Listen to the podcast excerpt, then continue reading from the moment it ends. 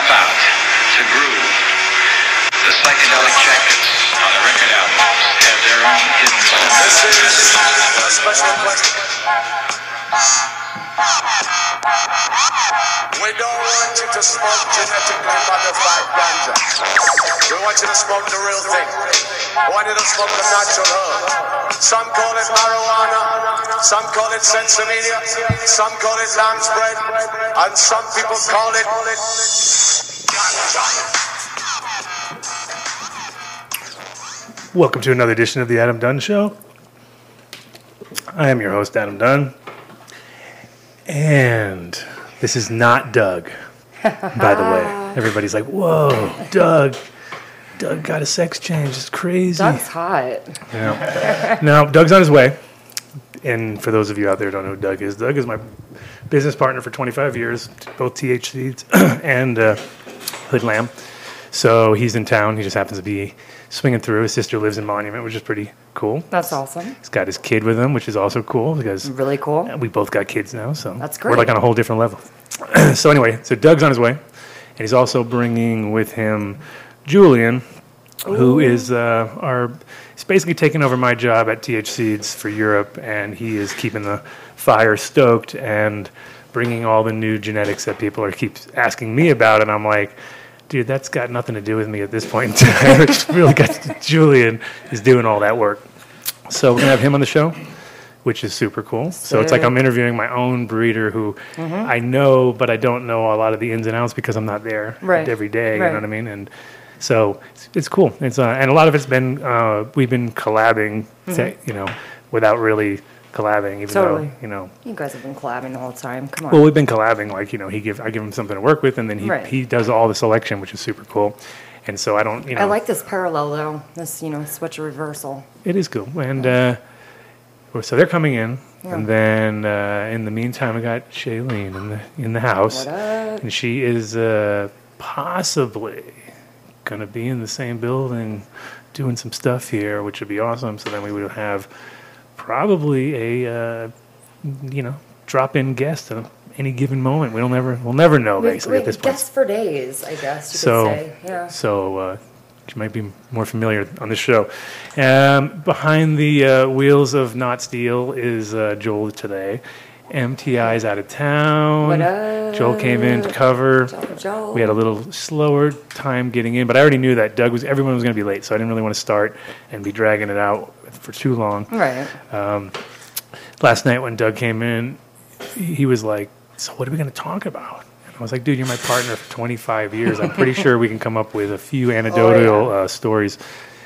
And really, I think what a lot of people like on this show is, you know, the the, the sort of authentic stories that we kind of try to bring to the table, which are the, you know, the, the beginning stages and the sort of like learning curve, which that's what Doug and I we we hit the ceiling so many times on so many things Totally. and like got to the point where we couldn't go any further because there was no way to do it at that time. Yep. And then, you know, we've also dealt with every thing that everybody ends up dealing with whenever you try to throw events or you try to, you know, like, oh, really? You can't smoke here? Right. like, no, no kidding, you know, because we were the Americans living in Amsterdam pushing the envelope every time as much as we could because we were there under the assumption that, you know, oh, well, we thought weed was legal, Yeah. even though we knew, but we would just play You're that, that play the stupid card Yeah. forever. Like, oh, I thought you could do this, you know. so, Sorry. so he's here, and they were just in Cali too. So they got a little.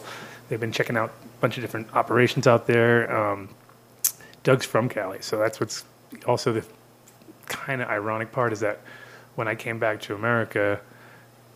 I- I was like kind of thinking he was going to do it first because it was like you know Cali people usually w- wuss out pretty early and go home, but he was been he's been actually hacking it there for as long as I was there plus now because I was there a couple years earlier than him, but I left now long. I think, we, I think we're balanced out about the same amount of Yeah. time, and you know it's it's a rough existence as a foreigner in a country like that, trying to keep afloat and doing your thing. That so is.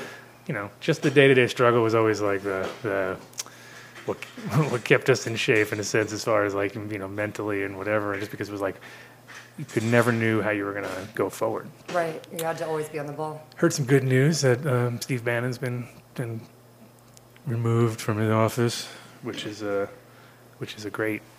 It's a great day. It's Well, that was the alt right thing to do. Right. well, all right, all right, all right. All right. They need those. They got so many good slogans. Like, damn, I don't like that. I don't I like, like uh, control alt right delete. That's a good one. I like that too. That's also good. Uh, See, there's some good ones out there. Nice. Uh, but I yeah, that, made that one up myself. though. did you? Yeah. That's a good one. You need to get on that. T-shirts. I probably shouldn't have said anything. No, that's already been being made as we speak. Print now. Guys like Right. Yeah, that's a good one. Good good one.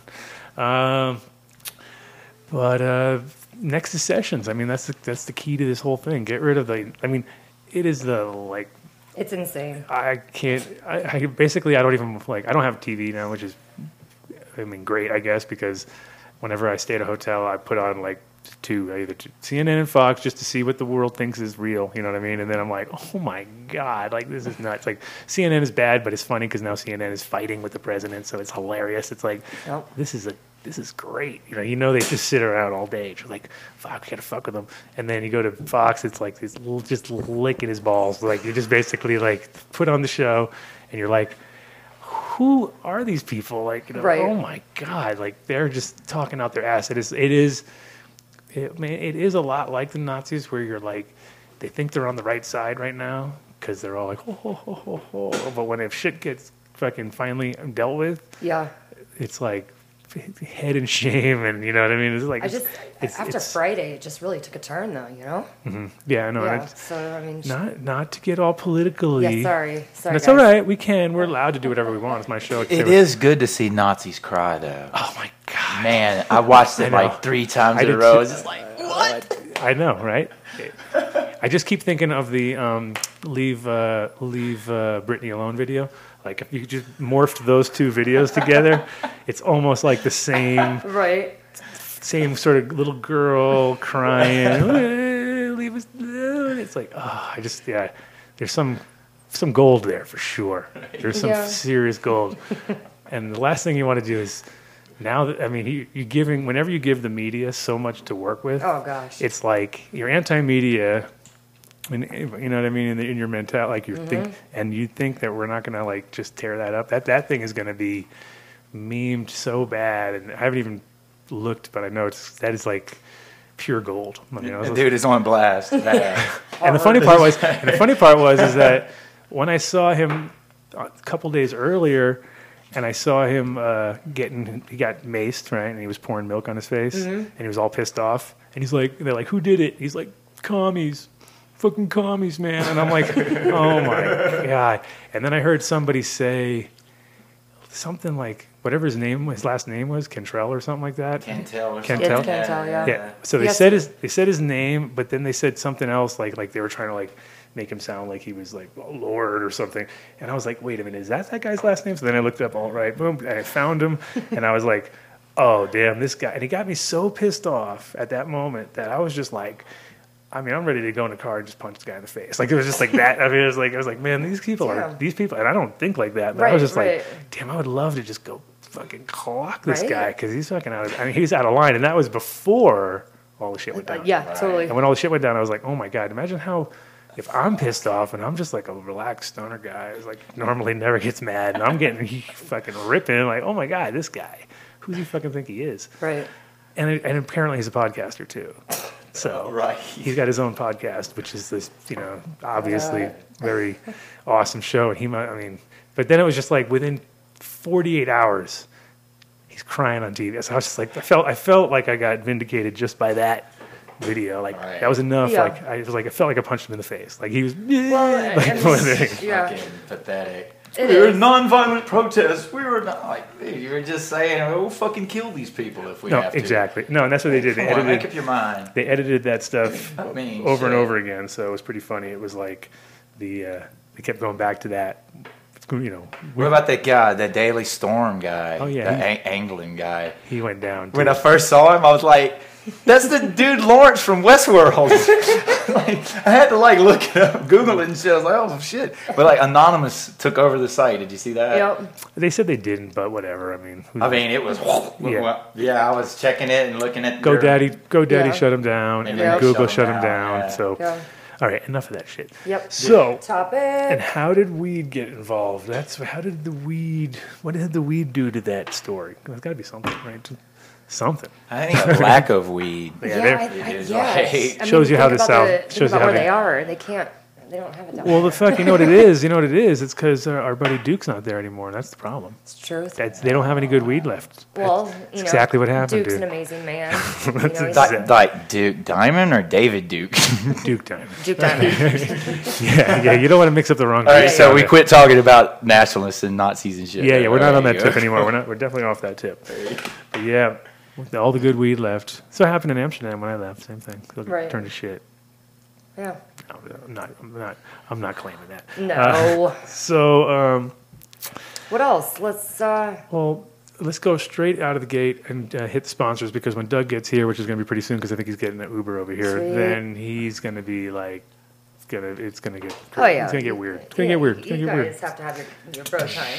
Well, the funny part is that we didn't really get chance. We didn't really talk that much last night, so a lot of this is going to be half open discussion, half half uh, Personal catch-up. going back. Yeah, You yeah. know, fuck, I was pissed off though. I found he, he like he was the keeper of my one possession that I've been like trying to get Did back. he bring it? No, no, and he doesn't know where it is. That's the Oh, worst. So we'll talk about we'll talk about that on the show. Yeah. Yeah, I won't even get into it now, but I'll I'll bring Okay. that up. Don't you worry. All right. I'll bring be up all. I'll bring up as many personal things. To try to make this completely off the rails as much as possible. I love it.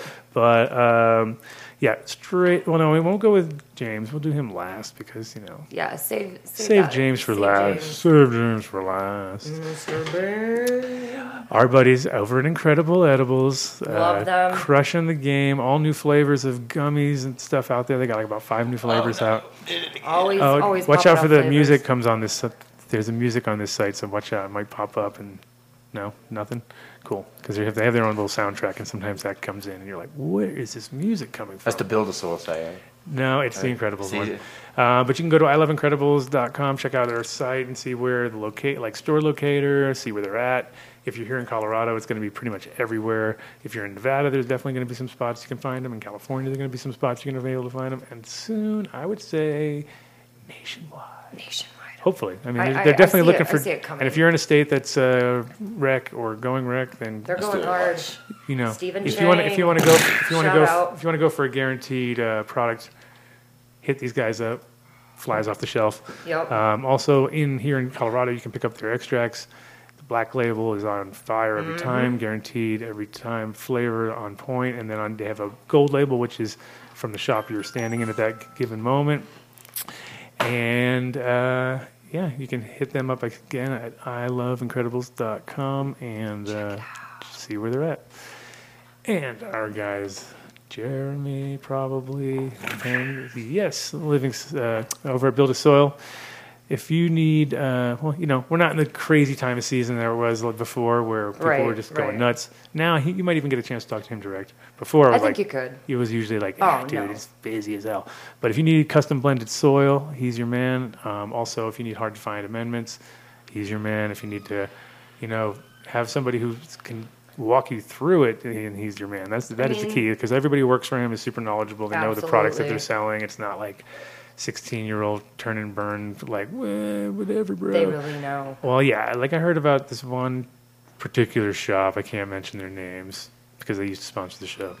but, but anyway, a guy went in there recently, and it was all new people, and uh, he was like, this guy came in and said, "Yeah, I'm looking for some nematodes," and then the kid was like, "Oh, those are the things in the fridge."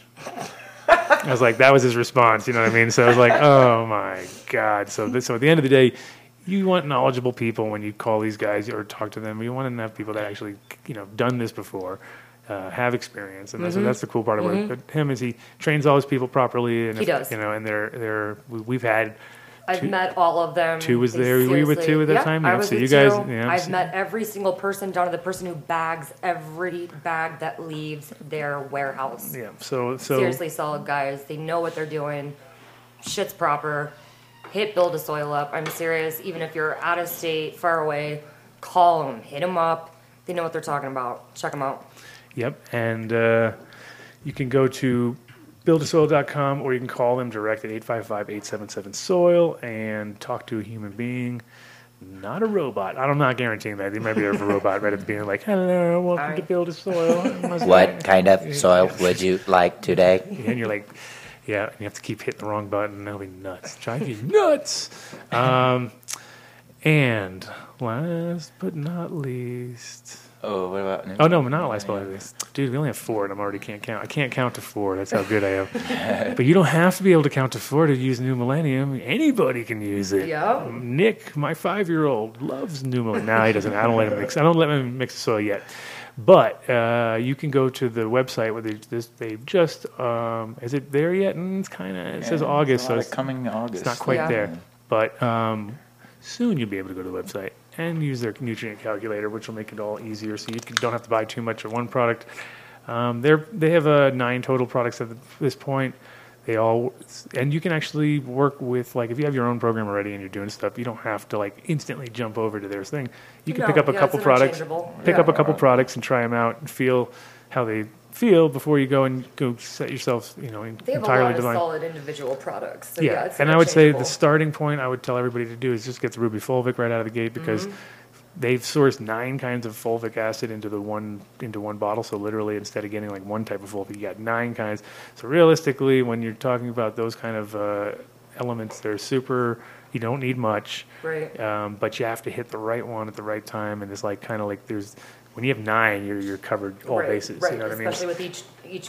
kind of like a female, full spectrum Yeah. sp- full spectrum oil for Mm-hmm. a patient compared to like one that's a real isolated single molecule and you'd be like I'd, i would trust the full spectrum because Totally. you don't even know what's going on down there right, Right, Like, and it's sort of the right. same in the root zone Yeah. it's, there's a lot of mystery going on there's a lot of solved mysteries but it's Mm-hmm. kind of like the brains of the plant where It's a living thing. we we know what's going on, but then there's a certain point, and it's right there with the fulvics and the because the humic is like a, n- a non-mobile, right? So humic acid is what's more, you know, available, let's say, and then when you get the fulvics, they're they're mobile, so they can cruise around the plant and hit the need where needed. You know what I mean? So you don't end up with like not getting the plant. Like you don't need much. Literally, is how I'm trying to say. What I'm trying to say is you don't need fucking much. So get that product. Get the Winter Frost if you want to get like a finishing product and you haven't using one already, or if you want to compare it to whatever you're using. The Winter Frost is definitely a great product. Um, you know, and, and I mean, all of them, like I said, they are all kind of standalone on themselves, but those two products I would say are good starters as like, okay, I like this. And if you contact us, I'm sure we get you a little sample somehow because these guys are, they love to come on the show and give samples. So even if we can't get them to you right away, contact us at info at the Adam Dunn Show and we'll, we'll get you guys at least one of those products to try. All right. Give them Why a not? shout. Yep. Of course. Absolutely. Great Well, of course. I'm here I am giving away stuff that I don't even know. oh, they'll do it. Of course they love will. them. You see, that's They're how we get. That's how we do it around here. We just tell them what's going on. All a right. clever- New clever Millennium, logo. newmillenniumnutrients.com is the is the website, and uh, contact them for availability in your area. And if you're on the East Coast, I know they're in Rhode Island. They're definitely killing it out there with a few people I know. They are. Um, and you know they're, they're not a, hu- they're not like it's not like the the top three guys who Yeah, are on every single shelf. But if you can They're getting big. Yeah, and the thing is, the the key the key to New Millennium is the fact that the the guy who's behind it all is a veteran who's seen it all, and he's really uh, pragmatic grower who. under- That's why it's got the fulvic thing like the way it is because he's he's one of those people who's been doing it a long time and he knows uh, that no one else is going to source nine guys fucking fulvic. acid. You know what I mean? so Right, right. he's trying to like break the break the mold on a few things, but at the same time, he knows that there's a lot of bunch of bullshit out there that's been put, you know, unnecessarily separated for no reason whatsoever, other than more profit. So he's just like, nah, you know.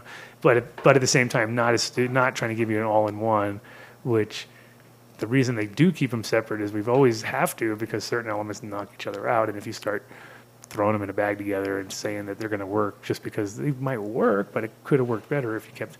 It's like sound, right? Where if you kept the sound all separate, it sounds great. You moved it all into one, it could pass, but it's not nearly the same thing. I mean, you'll never know until you get to that point. You know? I only threw that in because you're here. I love it. Just like Right. sound, bro.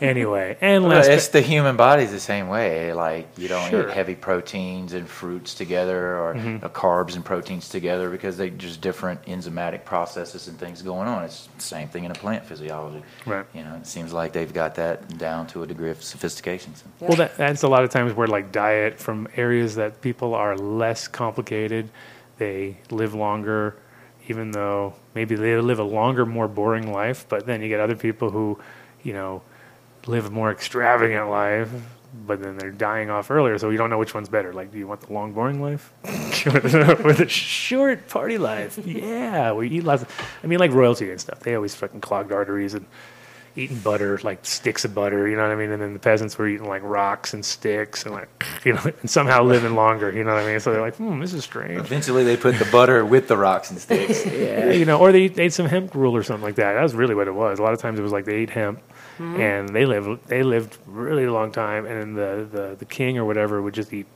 butter on butter, you know what I mean? And, just, and be all fat and out of shape and die early, you know what I mean? So simplicity on a, a lot on a lot of things is the way. You know what I mean? Same with growing too. Like whenever you're like overcomplicating the situation, that's when things go wrong. And when you like slow down a little bit, whoa, wow, look at I didn't water them for three days and they look great. It's like yeah, because you're fucking overwatering them the whole time. Right. That's why they're looking all sad. You kept thinking sad means more water, and it's like insanity. Okay, last but not least. Bum-bum-bum-bum. Last Seeds but here now. seeds here now. Seeds here now. Seeds here now. Now. Seeds here now. Now. Seeds Seeds here here now. now. All right, so Exotic uh, did a big drop recently. I think that I don't know if you know there's anything left yet, but uh, that was a, a week ago or so. But you can go uh, to seedsherenow.com and check out all the daily specials. Um, I don't think he sent me a personal thing, but he's going to call in in about 20 minutes anyway. Probably like to start. Yeah, well, I know that's going to roll right into him. It's going to roll into them, and then we're going to roll into Doug. So go figure.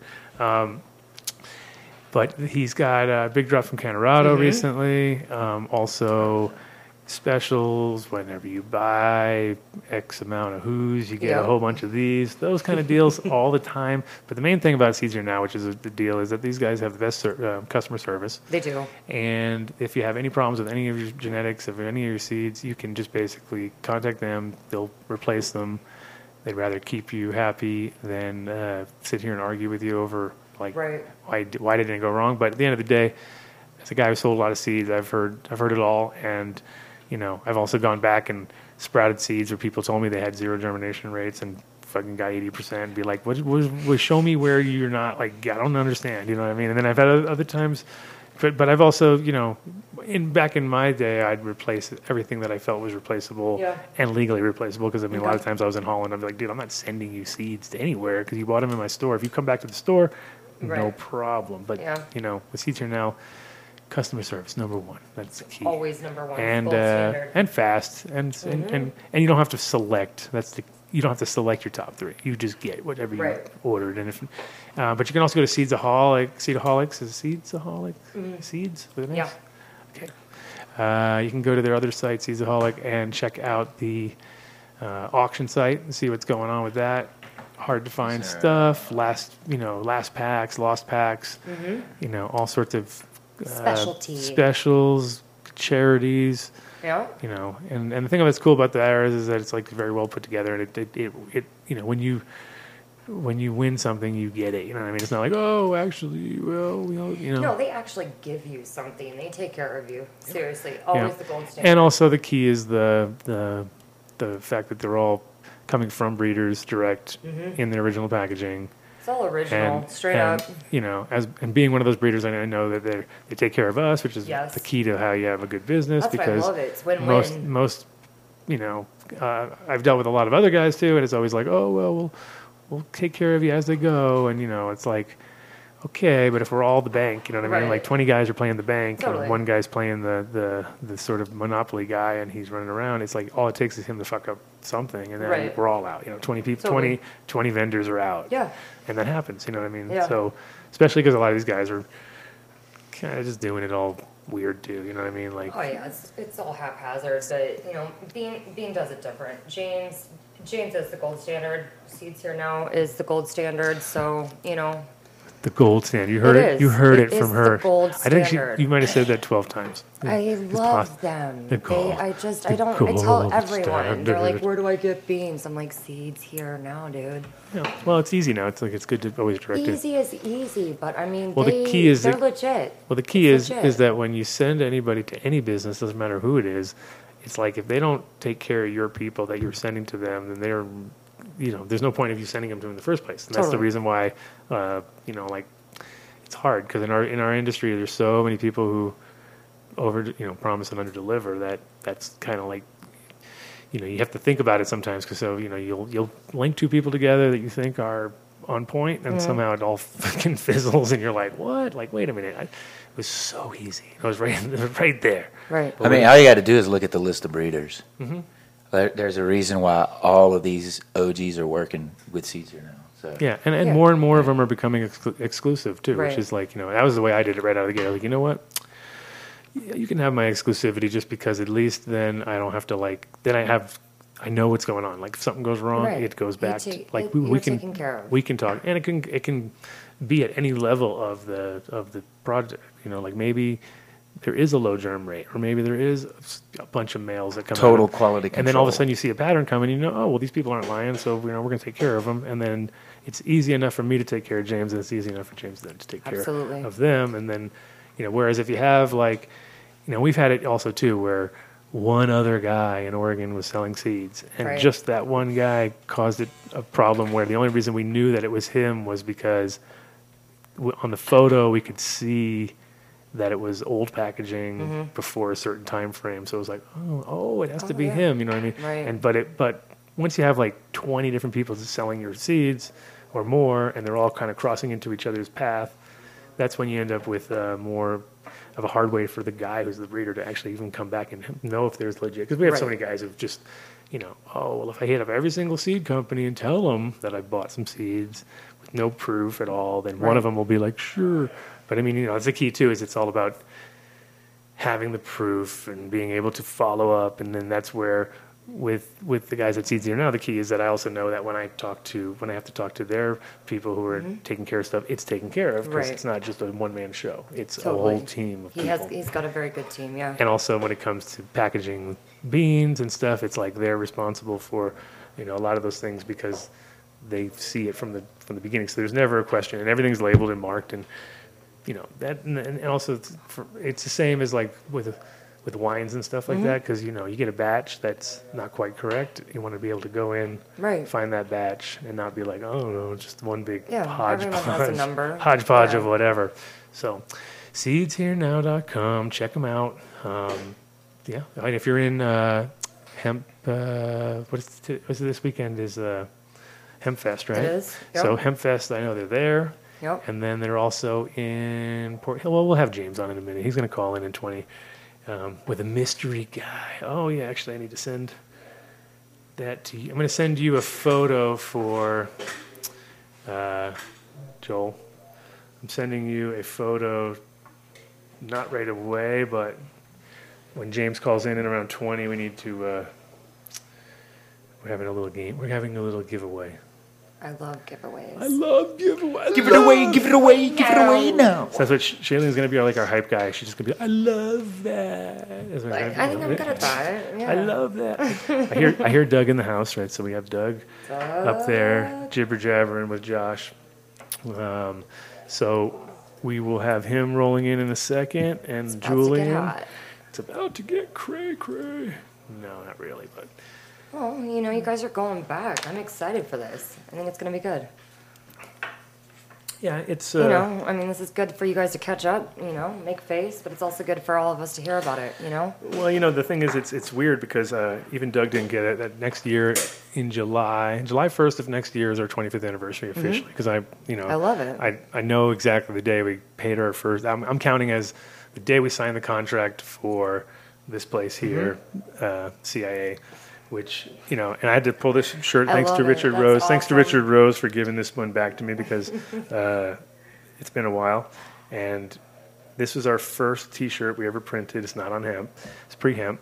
Uh, but it was like we, you know, but when we did it, it was like we weren't really understanding what we were doing. But now everybody who has this, because it's the United Stoners of the world, and you could never do this now. Like No. you will get in so much trouble trying to be the CIA, on, and because there was no online then, there was Right. no, there was nothing. There's nothing. We were just in that zone where, Mm-hmm. and the reason that we did this um, was because our, of our business partner being a real like rebel, you know, and he wanted to. Uh, and the funny thing is, there was a book called Cannabis in Amsterdam that came out, and so he basically took the name of the book Right. and named it our company, and we. had- You know, we knew the guy who made the book and stuff, so he was like, "Yeah, sure, whatever you want." So, like, we already had a book. like, it was like, instant, hey, we, we got a book. I love Um, it. but the idea was because the guy didn't really see that as the he didn't catch the Yeah. acronym. He was just like, Totally. "Yeah, it's cannabis in Amsterdam, yeah." And then we were like, "CIA, bro, yeah, we like that." You know what I mean? So it's one of those, and uh, you know, again, we just kind of got away with murder at that point, and that's it's a good feeling, you know, because it was like the time period where you know we there wasn't very many people standing up for cannabis yet in 93 you know what i mean? It was like 95 96 is when the voices were heard in california and things started to happen. But in that time period it was kind of like the post 80s which were terrible like the 80s were the worst. And just after the gulf war began so that was also kind of like separating the world you know what i mean and then i was working at Sensi seeds and Doug came. and We'll get into this in a minute when he comes down, but he came in in '90, right around the same time, '90, end of '92, I guess, '90, beginning of '93, and uh, so like, and he was on his way to the Olympics. So he was like, or no, he just come from the Olympics. He was on his way back just to go snowboarding and teach Yeah. teach snowboarding. So we literally snatched him because he had some business skills. Didn't know, you know, and weed wise, I was the weed guy. Like, I'm the weed guy. One guy's the fucking revolutionary, and then Doug's like the business guy. business Doug. The face. Basically, we're like the A team. So you know what I mean? the face. It was very much Yeah. like the A team, Yeah. and he always played the face. He was, he was like, we sent him to the bank. We sent him to the, you know, and I was like the long haired guy. And so, yeah, it was a, it was an interesting, it's been a very interesting uh, relationship over the last 25 because Sounds we're, like it. yeah, because I don't think either of us would have ever, mm, in a million years, probably been friends back in the day. So you know what I mean? Like we would have just had no reason because he's not a. I mean, he's a weed guy, but he's not a weed guy. He's a surfer. I'm not a surfer. So I Never always, surfed. I've surfed. I've tried. I went. I mean, I've surfed in Hawaii. Like, like I didn't surf. Like I'm. Whoa, I'm killing it. It's more like, yeah, this sort of like once you get rolled. It's like a lot of things. Like Mm-hmm. it's fun until you get rolled a couple times, and then you're just like tired, and you don't even want to deal with it. You know what I mean? You're like, fuck. Same with skiing and snowboarding and all those Yeah. things. Like I kind of dabbled in everything, and then I realized like I'm gonna get really hurt, Mm-hmm. and I probably don't want to like.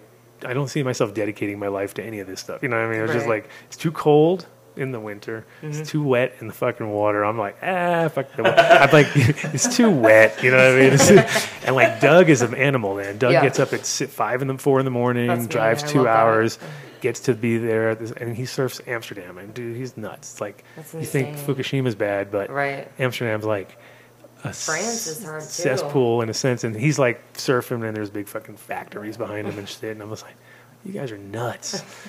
and he'll go and come back and be home by the time you know I would get up. So, so we had a, we had different shifts. I went surfing in the Gulf of Mexico one time. That's gross too. It was it was pretty nasty. Yeah, Yeah, Yep. shit floating around. I bet Yeah. Hit, hitting hitting things. I mean, I don't know if it was like literal shit, but Yeah. I mean like bottles and plastic and yeah, it was pretty nasty. I was like, wow, what am I doing here? Yeah, Well, we got to be careful. We don't want to talk too much about surfing when Doug's around because he'll go nuts. Well, we will. I'll bring it up just to make sure he, he just feels let, like he's like in the in the story itself. But for the most part, yeah, he's a he's a he's a very adamant surfer. Like we have this is our this is our and you can see it within our company. There's always been like a little bit of a um, schizophrenic thing going on because of the fact that we're so there's so many messages coming out of us. You know, like Yeah. there'd be me with my like kind of urban s- sneaky shit. That's basically it. Was that was my whole thing. Everything had to be sneaky as fuck. Like I need secret pockets. I need a paper dispenser. I need this. I need that. I want this to convert into you know everything like, was like that. And then with Doug, it was like literally like he designed the jacket for surfing. I'm like, dude, this is a winter jacket. Like we're who the fuck's surfing in the winter? You know what I mean? And he's like, yeah, but it's cold when you get Yeah, out because they're in. Mm-hmm. Amsterdam and they're going to the fucking surfing in the morning. They get out and they're super cold. Everyone's cold, and Doug and his crew would have all their HoodLambs on, and then all the surfers would be like. "Meh." Anyway, I should be saving all this. This is a lot of Yeah, Doug this stuff. is a- There's- there's yeah, a lot of Doug yeah. stuff. See, Doug was worried that we would not have three hours Oh, worth no, of you content. guys have I already way said, three I said, dude, I could fill 300 hours of content of just what we've done uh, You guys should do some. before Doug you've ever made it down the stairs. That's Yeah. basically what I would say. It's still up there. I know. Talk about the Gorilla Glue. Oh, the, the lawsuit? Yeah, what's what's going on with that? Um, you know, the best part about it, and it, in my opinion, is the fact that the guys who are trying to sue them are, are called Done and Done. So that, that, that to me is the that's the icing on the cake. Where I'm like, that's Done the lo- and Dunner. done and done and Dunner. done and donest. Yeah. So so uh, apparently, I mean, I wouldn't even touch it with a ten foot pole if I were another lawyer trying to defend Right. them because there's really no defense when it comes to the idea that okay, yes, it's not glue. Right. They're not trying to make cannabis glue, right? Right. So that's true, but name association wise and stuff, they have a much they have many lawyers and they have a big company that is in, in Home Depot and every other wherever the fucking place in the galaxy. So they have Like, a don't huge they think they were just locking in the cannabis demographic? They're like, what stoner's not going to go home? Dude, oh, I need some glue. oh, fuck yeah, dude, Gorilla Glue. Yeah. Oh, No, I know. No, I know. It's like, uh unless Home Depot's planning on selling weed, there should be no confusion. You know what I mean? I don't And think they are. I don't well, think they they're well, they have they they they have smart pots, which is kind of scary. Well, yeah, they're they're about to have a lot more. You know. Mm-hmm. Let's talk about that since you have any. Do you have any inside scoops? Um, I've seen pictures of end caps. I'll say that. Really? So, yeah. That are- And that are- they're in Lowe's Home Depot and, Home and Depot. Aurora. Lowe's? Is- Lowe's. Really? I, I've seen pictures of end caps with Lowe's. Wow. Um, cloner cloner machines, nutrients, Uh-huh. uh, some trays and stands. So is Lowe's taking on the same fuckheads that are doing the black magic, or are they? I don't know things of that nature. Is it the same? I just. I mean, is it black magic that they're doing? I Probably. believe- I would yeah. assume so. I think so. Yeah, it's I'm the- not the- here to name names. I'm just here to say that Sure. I've well, the good part I've about the good part seen, about that because I've seen the black you know. magic end caps, Yeah. and the thing is about them. I don't see a lot of stuff getting sold on them. Like I'm like walking by and I'm looking, and then I'll come a couple I mean, days it's later. brand new, done. And- it's and- brand new. Well, it's been, I mean, not brand new enough that I haven't uh-huh. seen it there for months on it, for since the beginning. I of mean, but in our demographic, I don't think those are, are going to be moving off end caps. I mean, I'm talking about these were pictures from Nevada. Yeah. You know, these are pictures from out of state. So well, you know, I'm just thinking. I mean, I'm, always waiting to see the guy. Like I'm like, well, I'm waiting to go in and oh, because before I used to play s- find the guy. That was my thing. I was always about find the guy, find the guy. So you, you walk in and you'd be like, go to the ventilation section. You see two kids trying to like, "Grr, bounce, I don't know, and they're like, I got an eight and a ten, and they're trying to piece them together. And you're like, oh, these guys are definitely stoners who like don't have, especially back in the day when they were 24 hour um, you'd Home Mm-hmm. Depots. some interesting stories. Those are the best because I'd go by like around two in the morning. It'd always be like a couple tweaky stoner kids who like fucked up with their water. Oh, dude, we leaked all the water everywhere. We got to figure out something to fix. They're in there trying to figure out some ventilation or some fucking irrigation or some bullshit. right. And you're like, who is down at two in the morning trying to figure out irrigation things? You know what I mean? And it was like, hey, what's going on? But uh, you know, so I always would. Definitely always play that one, but I've never seen a cart with any black magic in it, which I feel great I about. I'm like, that's a that's a good that's a good thing. I'm- I mean, the end cap I saw was a brand new end cap. You know, full banner, everything like that. About three, three shelves. So but- I'm hoping that they just completely figure out. I hope that people who are serious enough obviously aren't going to go there anyway because it'd be like, why would you go to Home Depot when you've got a deal with your guy and he lets you pay in 30 days and you know whatever. There's a million Right, million right. reasons not to buy equipment at Home Depot. You know, I mean, The only thing I can see it being good for is like pumps and stuff like Mm-hmm. that, where you're like, I don't want to burden my friend who owns a grow shop when my pump breaks because I'm gonna pull some stanky ass pump out of my res and I'm gonna drag it down to Home Depot like a fucking champ and be like, "Give me a new one now," you know what I mean, and be an asshole about it. Whereas you're gonna go to your friend and be like, he's gonna be like. Didn't you buy that like two years ago? And, you know, and you're like, yeah, I'm an asshole. I'm just trying to fucking get a new one back. But you don't feel like an asshole when you go to Home Depot right. because they're all assholes. And the key is people fuck Home Depot. Oh, Okay. yeah, Because I've already spent like I think everybody who listens to this show who's a grower has spent more than their chi- more than they, it costs to put a kid through college. Probably, Probably, You know, I think so, I know I have. I I know I have, have, and yeah. I'm sure plenty of other people. Like when I when I gave my when I gave my statements to my accountant in the very very beginning when I first got, got Totally. here, they were like, "You really like Home Depot, huh?" And I'm like, "Ah, you know," and they're like. They're like, dude, you've spent more at Home Depot Yeah. than your rent, and but, you know, and like I'm like, yeah, yeah, yeah, because I'm building out like every room, and Yeah. and I just got here, and I didn't have all the juice, and I was trying to like just do the thing like you're supposed to do, Yeah. and I was like, I spent like twenty grand. I was like, dude, I'm- this is nuts, Mm-hmm. and on a twenty grand on like sixteen lights, maybe, you know what I mean? And I was just like, fuck, and I was still not even there. I was just kind of there, you know. Yeah. I mean, I still had more to do, and in the end, I left there anyway. But yeah, for the most part, you can fuck Home Depot because, first of all.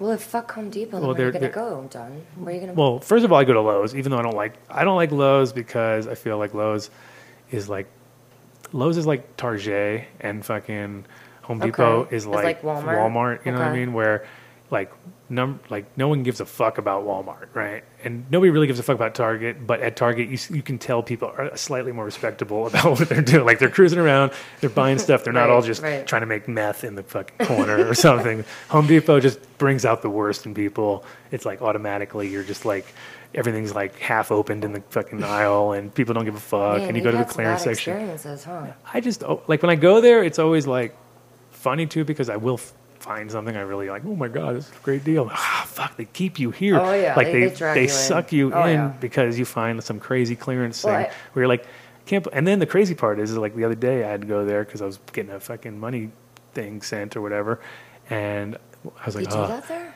yeah, they do actually have a better service. the funny part is, is here, here, here's a classic where somebody needed to send me money. Mm. They were like, okay, I'm going to send you. I sent you one in MoneyGram and I sent you one in uh, Walmart to Walmart. Mm-hmm. Right? I was like, okay, cool. Went to the Walmart to Walmart thing. Boom, that one came. MoneyGram. Oh my god, dude! First of all, the guys put a stop on the money. So I Mm. go to pick it up, and they're like, "Yeah, you need. He, need, you're the guy who sent it needs to contact the main office." So he does that, and they're like, "You have to come in and show proof of your ID again, like again." I'm like, who, who, who? What? How did he even get to the point of like taking your money, giving you a receipt, and then later telling you to come back and show your ID? That doesn't make any sense. So, and he lives in the fucking sticks. So he was like, "I'll get to it tonight." So I was like, "Okay." So it turned into a one day deal. Next day, so that he goes there tonight. He goes there at night. They can't help him. He misses it by because they closed early or whatever bullshit. Right. So next day he goes back to the Walmart. Same chick, some uh, some Mexican chick who kind of like put his name in the wrong place. So they were like, "Oh yeah, your name's supposed to be here, but not here." you know, I don't know, some Right, bullshit. right. So then they start asking him all these questions about me, Hmm. and then he's like, "Dude, I'm just trying to get him money for some clothing that we're trying to do. It's just a fucking deposit on clothing, and I don't have a bank account, so I'm trying to get him money so he can get it into the fucking wholesale thing, right?" Mm-hmm. And they're like, "Okay, so how long have you known him? What's his birth date?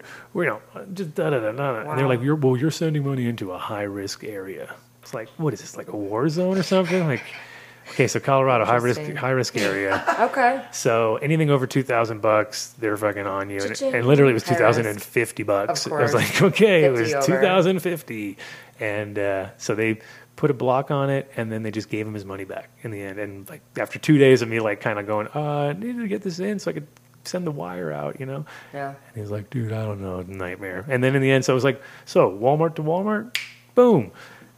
MoneyGram, a company that's only doing money, impossible. Can't do it. You know what I mean? So Totally. Walmart upped So- the amount you can send. Exactly. And Exactly. they reduced their fees. I know did. it's, basically, it's lately, nuts. yeah. But you know what I found out? Apparently, according to the guy who sent the money, was uh, Walmart to Walmart is owned by MoneyGram, or, or the other way around, one of the two. Yeah. So, so you're like, so what I'm thinking is that it, it also pulls up red flags if you try to send one to, from another and both. You know, because he couldn't send more than 2,500 from this one, and he couldn't send more. The, So, uh, Walmart to Walmart is a company called RIA Mm-hmm. or something. Yeah, I've had to deal with them before because they put a stop on because of some dumb shit on the paperwork or whatever.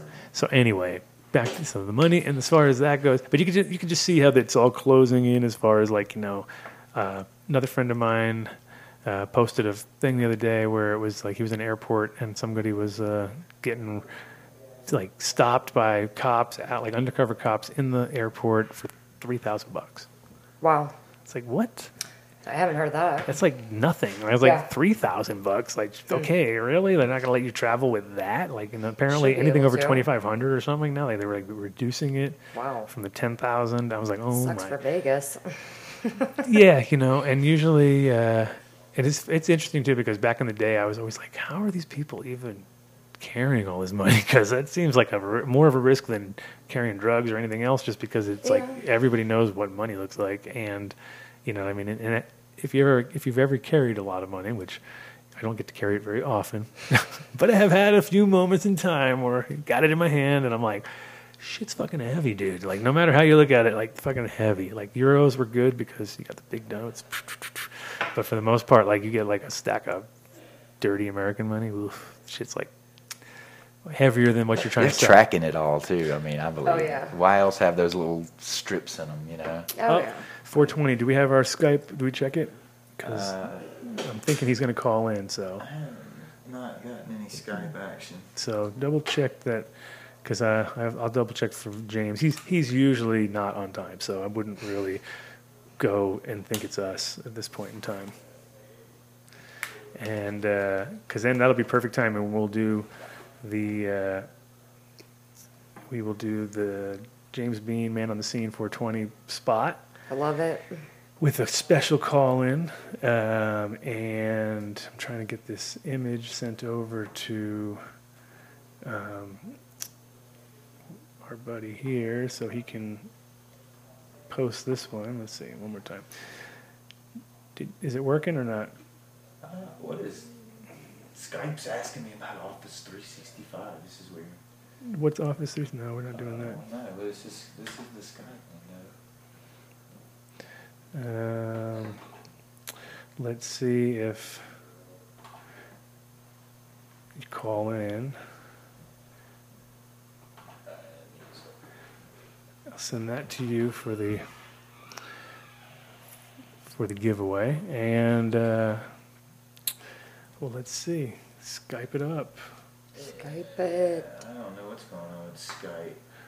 Come on, Skype. It's, it's got Office 365 bullshit. What it's is- asking me for um, credentials for uh, whatever. Press agree. And I- I'm- Try that. Let me see with that easy. It's asking me for a um, password and email. I see it entered. in. Oh god, you have to check with MTI on this one. Uh, MTI. You have to check with MTI. Um, obviously, go with the same ones as normal. Do the same ones as normal, right? Do the same as the normal one, and then do the uh, the one that I told you before, and try that one with the extra at the end for the password. Remember? Do you remember what the password is? Secret magic. I can't really just say it on the air. It would be kind of. it's not a secret password anymore, Adam. info at adamdunnshow.com and it's not it's saying it's not in the system, but it was Office 365. I've never seen it. Oh my God! Well, I don't It's know. always something. Call call MTI and try to get that Yeah. figured out. And I'm going to check with James and see if he's trying, if there's magic. 'Cause that's why you got to try the um, Skype before, because you never know. Um, are you parked in a space at the end of that? I'm safe. You talked to her? Yeah. Huh? She knows. Okay, just because I, I got uh, What? 421. Will you have your friend move to space two in five minutes in case 208 comes back? Is that you? Should be. I'm in. I'm in eight right now. Yeah. Okay, so there you go. That's for you then. Okay. That is your message. And it was only one minute ago, so you're perfect timing. Um, with Mr. MTI there. Okay. And as you go upstairs, tell J- uh, tell uh, No, Mi- we've got a Skype call coming in. you do. Oh, Ooh. is it Hey, working? Mark, was trying to get the Skype issue resolved, but I think we got it. Yo yo yo. Are we on the air? No.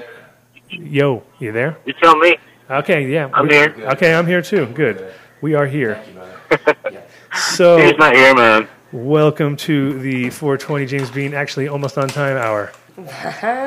That's Uh, I, I, I, I called on time. If you want to check your call records, I can send you a text of mine. oh, of course. I, I believe you. I believe you. No, we Yeah, we weren't even I sure know. if the Skype was working. We were like, because I asked him, I was like, "Did you check the Skype?" He's like, "Yeah, sorta." You know, sorta never works, as we know. Um, do we have our other mystery guest on here or no? Um, not yet. I've uh, I've tried to call him. He's he's uh, he's more of a mystery than that. So he's being quite mysterious today. Okay, Um, I well, talked to him this morning at eleven uh, in Portland and cleared everything, but um, he should have been done with his appointment at two. So, but Yep. uh, quickly, I can tell you that um, I, of course, just got back from dropping off the show kit in Seattle at Hempfest. Yes, sir. So if you're in Seattle area, stop by Hempfest. Uh, every brand, every breeder we've got, uh, everybody stop by out there. Um, and of course, this week we just uh, today we're doing the. Doug just went live the exotic genetics restock. Uh, we had the Cannarado drop yesterday. Uh, we'll have the archive restock next week. I just got a box from uh, a mystery box We'll go with our mystery guests. But So if uh, how's the show been? It's been good. It's been good. I got Doug just rolled in, so we got Doug and Julian coming in to uh, to to high five on the way out. Shailene, who was in filling in right now, just to keep the, the flow going. I appreciate it, Don. Um, we did our shout outs already, so that's good. Did paid the bills. See, there you go, paid the bills, and now we are uh, sliding into to the two hour power hour with Doug. He's going to be so tired. He's going to be like, oh God, why'd you make me do this? Um, but we got you for the next couple minutes. So our, our uh, okay, I got also. I just sent to Joel uh, the the next pop up image, which he's going to have to look on the the base of face uh, email, right? And then you're going to pick up the the latest that I need to put up so that we can, in case mystery guest is is reachable, um, and I, so. Uh, More Osama, more Osama than Osama. That's all I can say. yeah, yeah, for sure. And actually, that's funny. I forgot. That's the only guy that I forgot to put on the. that I forgot to put on that fucking thing. I put a bunch of other guys that look kind of like that, but not quite. What's Uh, Osama on there? yeah, I, I did not even put Osama on there. Um, so you're going to be? Are you going to be manning the other show? The that's the one I couldn't remember. Which one is that? The Portland something something fest, whatever. Uh, no, nope. Uh, I'm gonna be down in Medford. Uh, Oh, yeah, Medford. Medford, Oregon, THC. That's what it was. See, that's too much for me to remember right there. Medford, Oregon, THC. What? Huh? Well, smaller little town, but part of Southern Oregon. And Southern Oregon, as uh, most of your listeners hopefully know, is is, is going off. I mean, uh, Southern Oregon can put out probably pound for pound, uh, maybe as much as NorCal, if not better. Ouch! Sorry, I love you, NorCal. I'm just saying. That's good. Uh, Southern Oregon's got some really great uh, laws, and they're stuck out of a lot, a lot of clean water. Um, there's a lot of really great campus down here. I've got myself lost in a few 12 foot jungles before. Oh yeah. No, I was telling I was telling these guys, is that a little too tight for you? We made figured you were small, so we can move the table a tiny bit over. There we go. There we go. No reason to kill you. Oh, went onto the gr- uh, shattered. Oh, good. Didn't die. Um, and Julian popping in. We got them both. We got everybody. Already. Yeah, so Southern Oregon, Yeah, I was just telling these guys. Southern Oregon definitely puts it off. Yeah, I was telling these guys. It's kind of like that's, that's, so. Uh, in case mystery guest doesn't pop in, uh, how are we gonna? Do, are we still gonna do a giveaway or what? well, definitely, always we can always do a giveaway. Um, Just that way, it still won't be his monster cookies. No, and uh, won't be able to tell his story either. Well, you can you tell his story a little bit just so we know what's Well, going we on. still, we can still, yeah, we can still tell some of the fuckery. Like Yeah. uh, this last weekend, we were in Portland, um, which is another chronicle of the fuckery. But uh, so we're sitting at Portland, and I get a text from two, two telling me that he's like, "Look at this guy, he's completely stealing my shit." I said, "What do you mean?" He's like, "He, he just cut and pasted your everything off your site, and he's selling it on his site for half price." I said, "What are you talking about?" He's like, "You must have sold them to, to him." So he's like, and, and he has a booth there. So Odie and Sonny are there. They're all pumped up because this part of the fuckery is this guy has basically bought a pack from me last year. Out of that five pack, selected, if you want to use the word, a male and a female, uh, then bred those two individual plants, and is now reselling them for half price. Yeah, and you know, and that's the thing. Me and Doug have been involved in this industry for a long time. We've seen it all, and you know, kind of like it rolls off your back after a while. Yeah. But the thing about this that was really like crazy is that they were actually at the same show, with like you know an aisle and a half away. Did he call it the same or? Oh yeah, everything, everything, the same name, Oh, yeah. the same description, what- and half the price, and an aisle away. You know what I mean? Just That's like cold. super, yeah, super lame. And the crazy part is, is that Odie And, And they thought it was cool. they thought it was all right. The, the, the people who were doing it didn't didn't see a problem. No, no. Like, and- excuse me? Well, their answer to us, which Well, was said it was ridiculous. No, yeah, exactly. Their answer to us was ridiculous. They said they checked with Leafly, and we're like, "What? That doesn't even make sense." That's like saying, you know, you checked with the consumer, whatever, about fucking a copyrighted thing, and they said it's cool, but no, they don't have nothing to do with that. They don't. Copyrights and trademarks are done at the trademark office. They're not done with Leafly. You know what I mean? And the thing is, what the reason what we figured out what the problem was is that Leafly puts a TM on every one of those squares that they put out. Because if they put out a Sage square, Right. they put a TM in the top right because it- that square is actually trademarked, not the strain. The strain, okay. It's the trade because that's their Their little trademark periodic table. their- yeah, the, the rounded edges and the shape and the color with the strain name is actually their trademarked thing. You know So what I mean? that's what they're trademarked. So that's what they're trademarked. So these people were just like ignorantly thought that that was their job to trademark all the names and that they would do Not not not ignorantly thought, but but blatantly thought that it was okay, and then got cocky to a point with it, where, we, they're being assholes. Yeah. But That's mostly what they emailing you Well, that was the thing is the guy was instead wasn't, instead of doing all that and not being assholes, they did all that and they were assholes. You know what I mean? They were like hitting me back, saying that you know they were gonna the the they were reptilian. you. they're Don't fill out- fill out your well, they said they're reptilian slayers and I'm a reptile and therefore you know what I mean. And I was like, okay, we know where you're at at this point in time, and you know, and then it was like, we know, I know all about you, Don. You know, and I was just like, oh my god. And then the craziest part, which is a story I think we told on the show already, but is that Odie is his original address is what the guy was using one of the breeders' address, old address from from Hol- from uh, Holland from uh, Denver. So it was like, this is creepy. You're using my strains and you're using my old address. That's like really that's that is taking it to the next level, you know.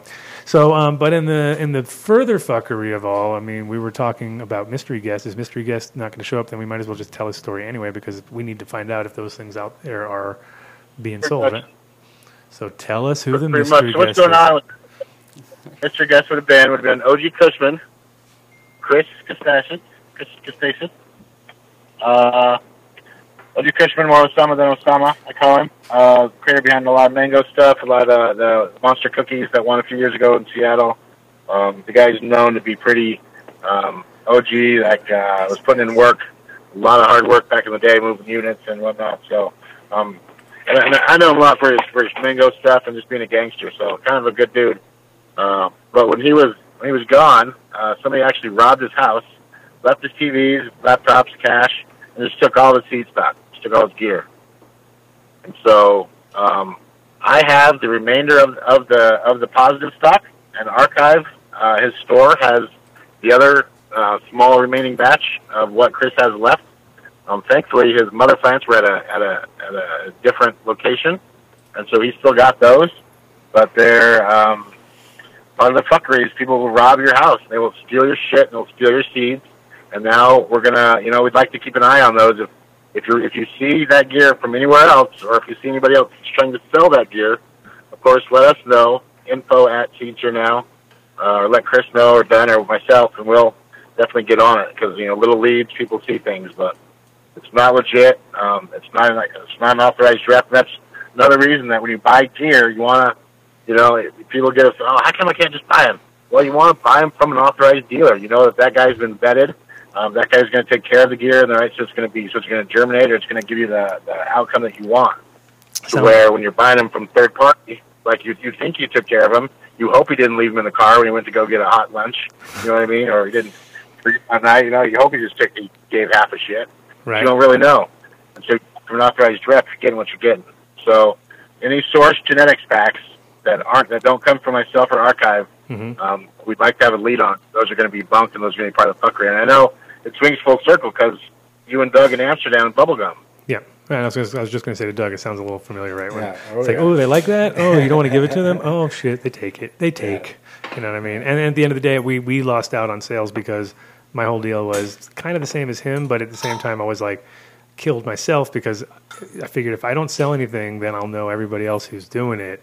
It's got to be the one, and we never tracked it down. I mean, we heard, st- you know, other guys paid other guys for it, and it kind of got. It was one of those classic cut stories where, you know, we didn't even sell it. We didn't do the ten thousand dollar cut to anybody. It just because it was stolen merchandise and it was real hot commodity at that time. amongst themselves, they all fucked around and sold it to each other for who knows how much. You know what I mean? So it was like kind of like, oh, great. So that got, you know, created probably fifty grand or whatever, or hundred grand around around us. We didn't get dick. You know what I mean? We were like, so that was a weird one. But my whole deal was to hold out and not give it to anybody because I figured then if I don't give it to anybody, I'll know. Of course, I'd given it to Tony. He'd already made the bubbleberry. Um, gave it to Simon. He did his bubble gum, and then, you know, the the good part about it was at that point in time, uh, if I hadn't done that, we would have had nothing. You know what I mean? And that was the kind of like the two le- learned lessons, which is you do have to trust somebody, um, but at the end of the day, you also gotta, you know, back yourself up, even though, like, out of the end of the day, what Simon didn't give us anything, right? I mean, that was pretty much we we're we're, we're on good terms, which is great. Yeah, good terms. And there's not a problem with that. And actually, he's got the name registered, so in the Yeah. long run, and we're the only ones allowed to use it, so that's good. You know, we worked Yeah. out. It was a good deal. But for the most part, uh, it, it's like even when you give it to somebody you trust, you'll see the difference in their attitude the minute they know you don't have it anymore. They're like, Yeah, "Oh, so now you, so now you want it," and then all of a sudden, that's literally when the fuckery starts. So that's that would be the conclusion of your fuckery corner, where it is like reality, where that that it it, it build it's like it, it's all, you see it in people's eyes. You know, you can see it already, like where they're like, "Oh." Now you need it. Yes. You need me. You know what I mean? Now they're part of your puzzle. You know. So, uh, well, that's sucky that we didn't get a get, chance to get Mr. OG Cushman on because he's always fun. Um, and I had a few anecdote, had a few anecdotal things for him too. So if he does, if he does manage to uh, get in touch with you today, have me. Call in. He's what? Yep, and I and I, and I will keep uh, and I, and I, I said I will, I will keep harassing him, Mm-hmm. um, and seeing maybe he just oh, oh, used OD, passed out, smoked too much. I don't know, but uh, Yeah. we'll call him. I'll keep bugging him. Okay, sounds good. Um, and then um, we're going to be seeing. Yep.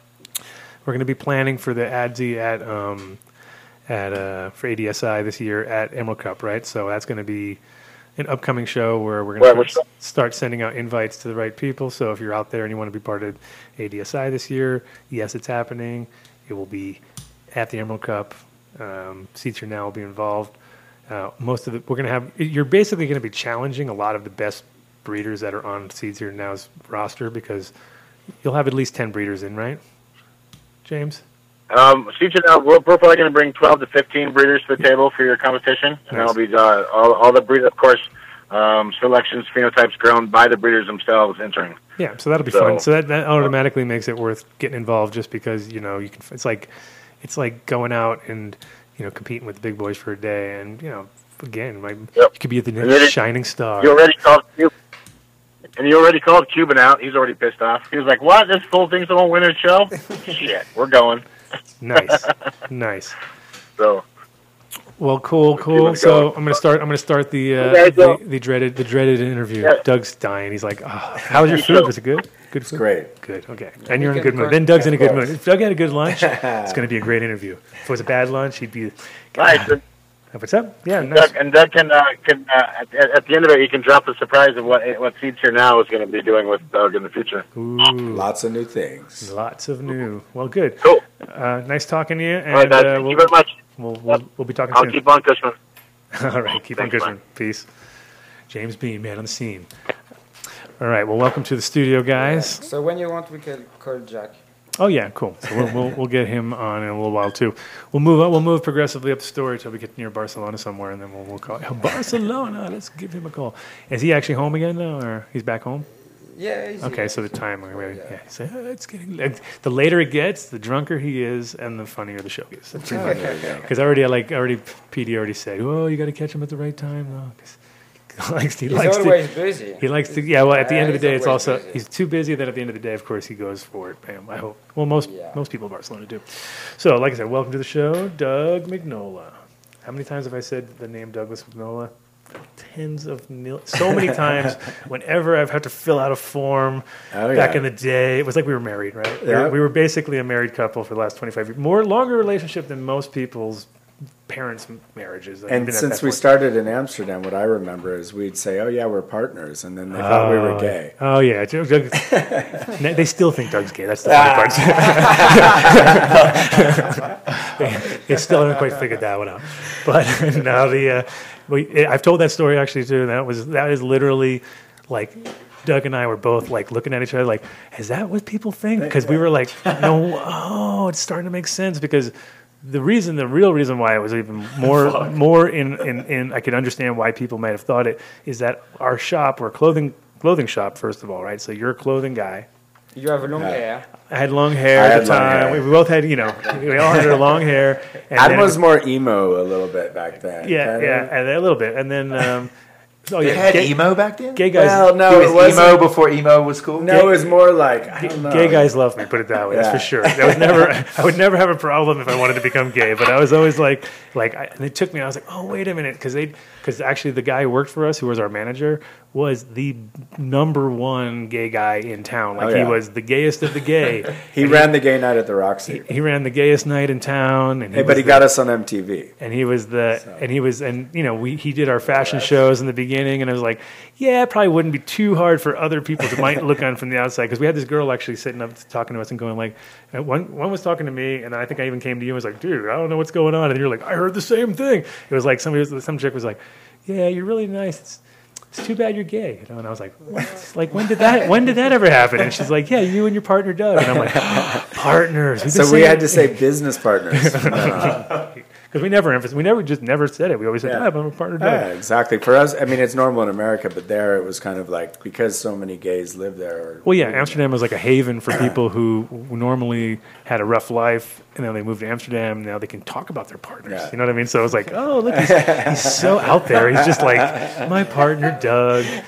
Five years, man. He's been my partner for nine years. Like, wow, that's a long time. No, but I think that was in the very beginning. That was only when we were maybe two years in or something Yeah. like that. It wasn't that long. And we were like the young guys in the cannabis world, you know. So Well, yeah, we were the boys. Yeah. Technically, and now we're the old man. So Yeah. there you go. That's how. That's literally how this whole thing. And the and the funny part, is there's people older than us, physically, but when it comes to the industry, a lot of times it's like you're in the room and you're like the only other person in there that's been doing it as long as me and Doug is like people who are like never going to make it because you can just tell they haven't really been they've been in it doing the one thing that they've been going banging their head against the wall trying to make happen but we never stopped with one thing. That was our that was our sort of like what brought us up and what brought us down at the same time. I mean between me and doug i don't know how many crazy you know not obviously paying like not not, not going not by by the book at all everything was ne- never by the book And we- Diverse business model. well, well, you know, the thing is, and and you know, I have a problem of never saying no. Doug had to follow my lead sometimes when it came to stupid stuff because we already put our foot in it. You know what I mean? Some things worked out well, some things didn't work out well. I mean, the thing is, that was the what I tried to explain to other people earlier on the show, when I was kind of just explaining us. What came out was the thing is we would hit the ceiling every time because we never. There was no. There was no There was ceiling. no. There was no platform. There was nothing. So it would be like, damn, you know what I mean? Like we, we never realized we're like covered by glass and we're just slamming into it, trying to like get there. And the reality was, you know, now it, it's open. Yeah. And now all of a sudden we're like, fuck, we're, we're so been, you know, like like now we really we can do all these things we've been wanting to do, but it's also um, changing rapidly. Like it's going to the point where we do we want to do those things? You know what I mean? That's the way. Well, and also there was a lot of firsts that weren't even out there, like, and it just came to my mind later. Like for instance, I was, I remembered Adam made these laminates, and I'm like, and everyone's talking about rosin now, and and how you can make hash with rosin, and you don't have to use BHO and all this, and I'm like, wait a minute, you know what? Adam actually did that a long time ago. Back in '93, he would take the hash and uh, the isolator hash because first we had the pollinator machine. Actually, that was 1st Mhm. and the you know the Dutch would just run that thing forever. But of course, the first bit is the best. And he would put it in between mylar and run it through a, um, a laminating machine. And so we'd end it in the hash competition, which back then during the High Times Cannabis Cup, it was like a non-factor. We liked it. No one else even cared about it. hash was like the the redheaded stepchild of cannabis Yeah. as far as the Americans were concerned, because most Americans came over there and they never had they didn't have much experience, and so Right. And know, so then the pollinator came out, and that was the first what we called hippie crack. And uh, we don't say the word hippie crack on the show anymore Oh. because of the guy with hippie crack seed company. That Oh. was a, it, anyway, it doesn't matter. Now I know. so, anyways, Adam would uh, run See, it even I even invented that guy's seed company back in the day. So he ran these things through, and then he would roll them like a fruit roll. And then he even did one with a piece of glass where he handed it around the cannabis cup. and that thing went through I don't know how many I people. think Ed was the last guy that got it, right? Wasn't Right. It, it was 29 people or something. I don't know. He and was we- counting. And later we'd hear about the High Times guys. Oh, we had a party in New York, and they all had these laminates. I'm like, oh, I see what they're doing with them. and then he downsized them to Scooby snacks, which were smaller, which was easier to give to the contestants and out of the coffee shops. But in theory, I'd never, when I thought about it, I was like, wait a minute, that's before I'd ever heard of rosin. So that could be. Yeah, you know, in a way, in, in a way, yeah, in a way, no. I, I kind of like, like I, I, I thought the same thing too, and I was like, the reality is though, if you looked at my laminator, it was like one of those things where I had to like pull the covers off of it and stuff because basically I'd be putting it through, and it was you could set your temperatures, and so you could you know bring it up one degree at a time, and I would figure out each strain differently, but there'd be times where it'd be set too high or it would go through too slow, and it would just squeeze too much and it would end up going out the edges and stuff and that was the rosin. So the reality was if i had somebody on my shoulder going like hey you know you might want to do this and save every Yeah. little bit but i was also in this uh, weird state of mind where i thought okay well i have a lot of weed uh, at my access which i can turn into hash so that's that's there's not a, a lot of people who are able to do that because most people are just taking every gram they can get and turning it into money. Here I am wasting as much as I can, turning it into hash, and I'm realizing, yeah, it's a lot of, you know, that would have been a thousand bucks, but oh well, it's now enough hash for me to smoke for the next five days with my people or whatever. So, so you go through a lot, but at the same time, you're also wasting, which means a lot of people would get into it and then maybe say, uh, I don't want to waste anything, you know. So, so I kind of felt like I was on a little island, like, oh, I can just do this, and no one else is going to be competing, and I'll just do my little craft, you know. And I treat, I tried to treat it like a craft. Remember when I was like making the Scooby snacks and had a little like leather punch, and so I was like total like wood shop feel because I had like a Yeah, you made a stamp at one point. yeah, well, I had like a little thing. I took like a, a leather. I took a leather punch, and I'd make a bunch of laminates on a page, and I'd have uh, labels on both sides, and then I take the leather punch and punch it out, and then then I would seal it again on the edges, and then I'd use those as my little coins because we'd go around to like we went to a club, I'd give the doorman a, a coin, you know what I mean, a hash coin, and then almost every one of them would be like fighting over it after a while because they'd be like, "Give it! Oh, here he comes! Here he comes! I want! Give me the coin!" You know. So it became like more of a novelty for them. And then I talked to a couple of them. I was talking to I think Yarrow or one of those one of those doormen one night, and I was like, I was like, "Yeah, remember when I used to give you guys the hash?" And they're like, "Oh, dude, you know, most of us we don't smoke hash. We would just put them on the wall." I'm like, "Really? Fuck! I giving you all my best hash. You're fucking not even smoking it. You know, they're putting it on the wall. They're like, yeah, they were so cool. You know what I mean?" But uh, yeah, so the so the, I mean, like you're saying, so many firsts. And so we're the first. We, we we opened the first uh, hemp store in Europe. Right. About two months before German the Hanfhaus, right? They were like Right. opened in June. No, they opened in September or But something. and- More importantly, when we got the job to do the Cannabis Cup, uh, before that, it wasn't Mm-hmm. a public event. It was a small private event with seed companies and coffee shops mixed. this is 1993. three, Yes. Mm-hmm. the 93 Cup. And so what we did was we said, okay, the public could judge the coffee shops, and the, um, the celebrity judges could judge the seed companies blind. So the popularity contest was the coffee shops, which became very popular. I think 800 people came that year. The next year, 2,000. After that, always three or About or- 4,000. Mm-hmm. And so then the prestigious cup was the seed cup, seed cup because it was blind tested. And then the popularity contest was the cannabis cup, which the first year Aryan won, which he really won. I mean, it was a really good coffee shop. Another coffee shop won uh, best weed. We even had best coffee. We had best ambiance. And the thing about it was back then the coffee shops were a little bit grungy. And it was, oh, we have Super Skunk and we have this. And it wasn't really nice environment. And the Cannabis Cup actually changed the coffee shops uh, because the success of the ones who won, they got so much business that other people saw it, and then all of a sudden, all the coffee shops got better, which is kind of a model of, of what you see with the dispensaries here. And also, that model of uh, judging the Cannabis Cup was kind of started by us because we thought it was really important the blind testing with the seed companies. we did a to s- press cup too. Right, and to keep it separate from the, the popularity contest because it's hard not to have the popularity part of a competition where they actually go to the location. Yeah, and you know the thing is, And that, is that based on like uh, the amount of purchases per strain? No, they- it's just whoever Not com- judges. compiled. The, so the people would go to the coffee shop and they would judge the coffee shop overall for the weed and for the ambiance and Ah, for I Service like and things like I that. see. Yeah, so I it took forever to actually compile all the, the that was a, that was a funny uh, moment in time too, where we're at my apartment. So it's a Yeah. little, little tiny apartment in Amsterdam, And it Doug, took Doug is there, and he's he's ca- he's tallying up all the stuff, with Andre Grossman, there Right. the High Times photographer, and cool and, guy. and then uh, he still still does work with Yeah. them. It's crazy, and he's like one of the original. Uh, but then then Steve Hager, He was a little bit like, "Hurry up!" hurry up, Come on, doesn't matter. Yeah. He's like it doesn't matter. And I did the, I tabulated Doug was, the the Doug was like, it all matters. Doug was like, Numbers, "It numbers, matters." numbers, you know? Yeah, and, And- I was like, too high, and I couldn't deal with any of that kind of stuff. So I left But you know what? Luckily, I had Gatewood Galbraith with me, Uh-huh. who's the funny politician from Kentucky. He's I think dead, he- unfortunately. He, just now. recently Yeah, died. He, he, he ran for governor there. He was. Yeah. He was. He was. He's huge.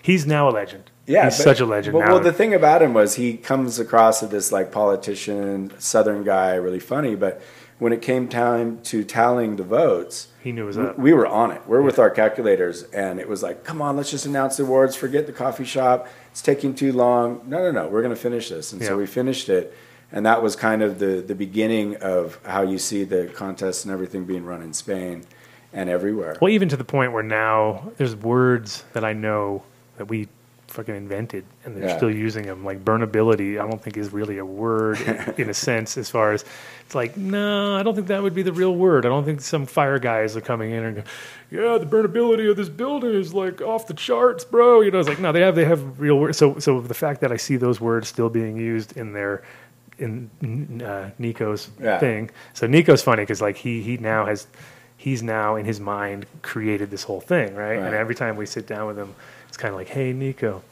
do you remember where you got all these things from? You know, because Yeah, we laid out the f- groundwork, and I've told this to other people, and they kind of like.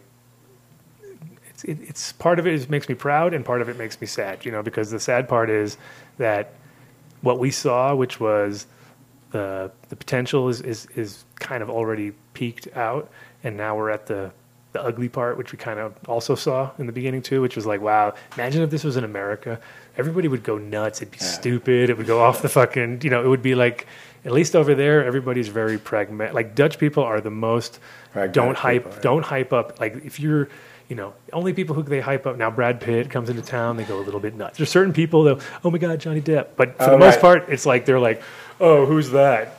Osama fucking or not, you know Osama. It's like, No, oh, is, that Obama? is that is that Obama or something?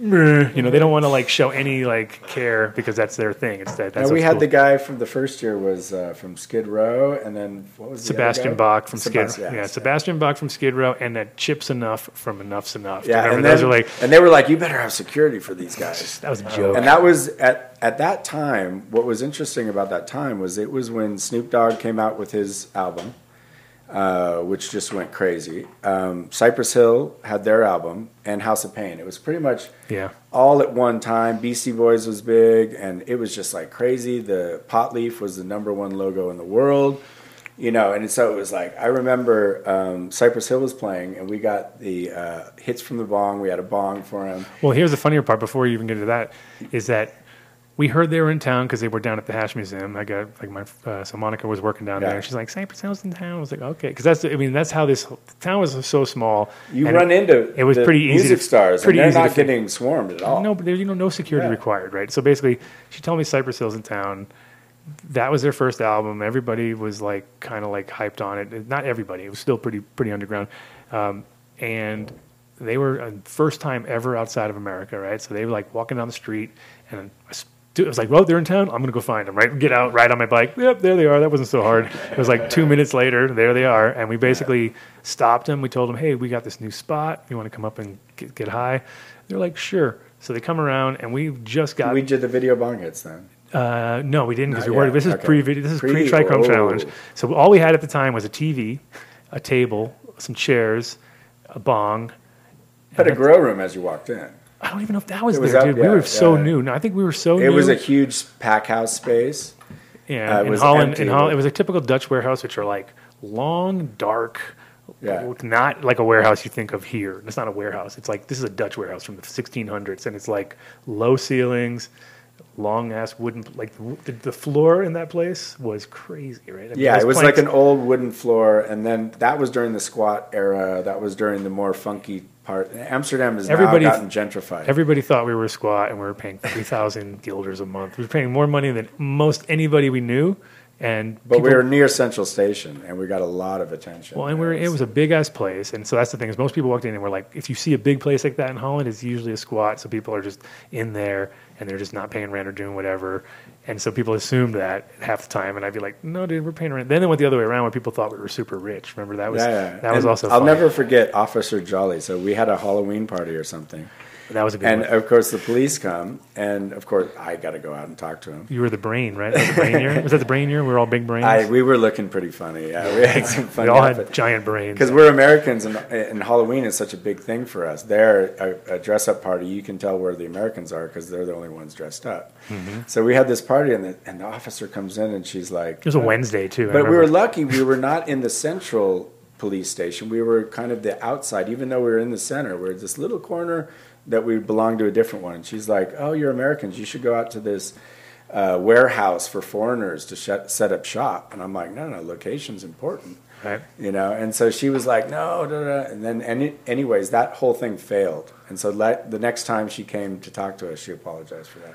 So Yeah, we, nice. we had our run-ins with the police many times. that was the thing about Holland too. Is it was like, you know, as legal as it was, it wasn't really legal, and so the the cat and mouse things that we had to play all the time. I mean, I was that's the one thing that I actually when I saw our smiley friend at the show in Portland, I was I was reminded where he was like, oh yeah, remember that time. When the cops came and arrested you in the store, and I was like, "Oh yeah, I remember that." It was like Yeah. when when uh, Matt left. Matt left all the trim in the Oh fucking shit! freezer. I don't want to talk about that one.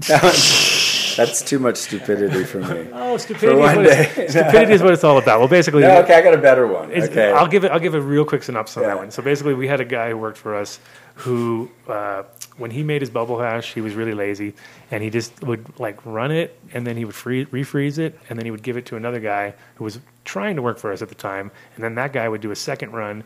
And do better than he would do with the first run. So I was getting a little suspicious already. Like, what's going on here?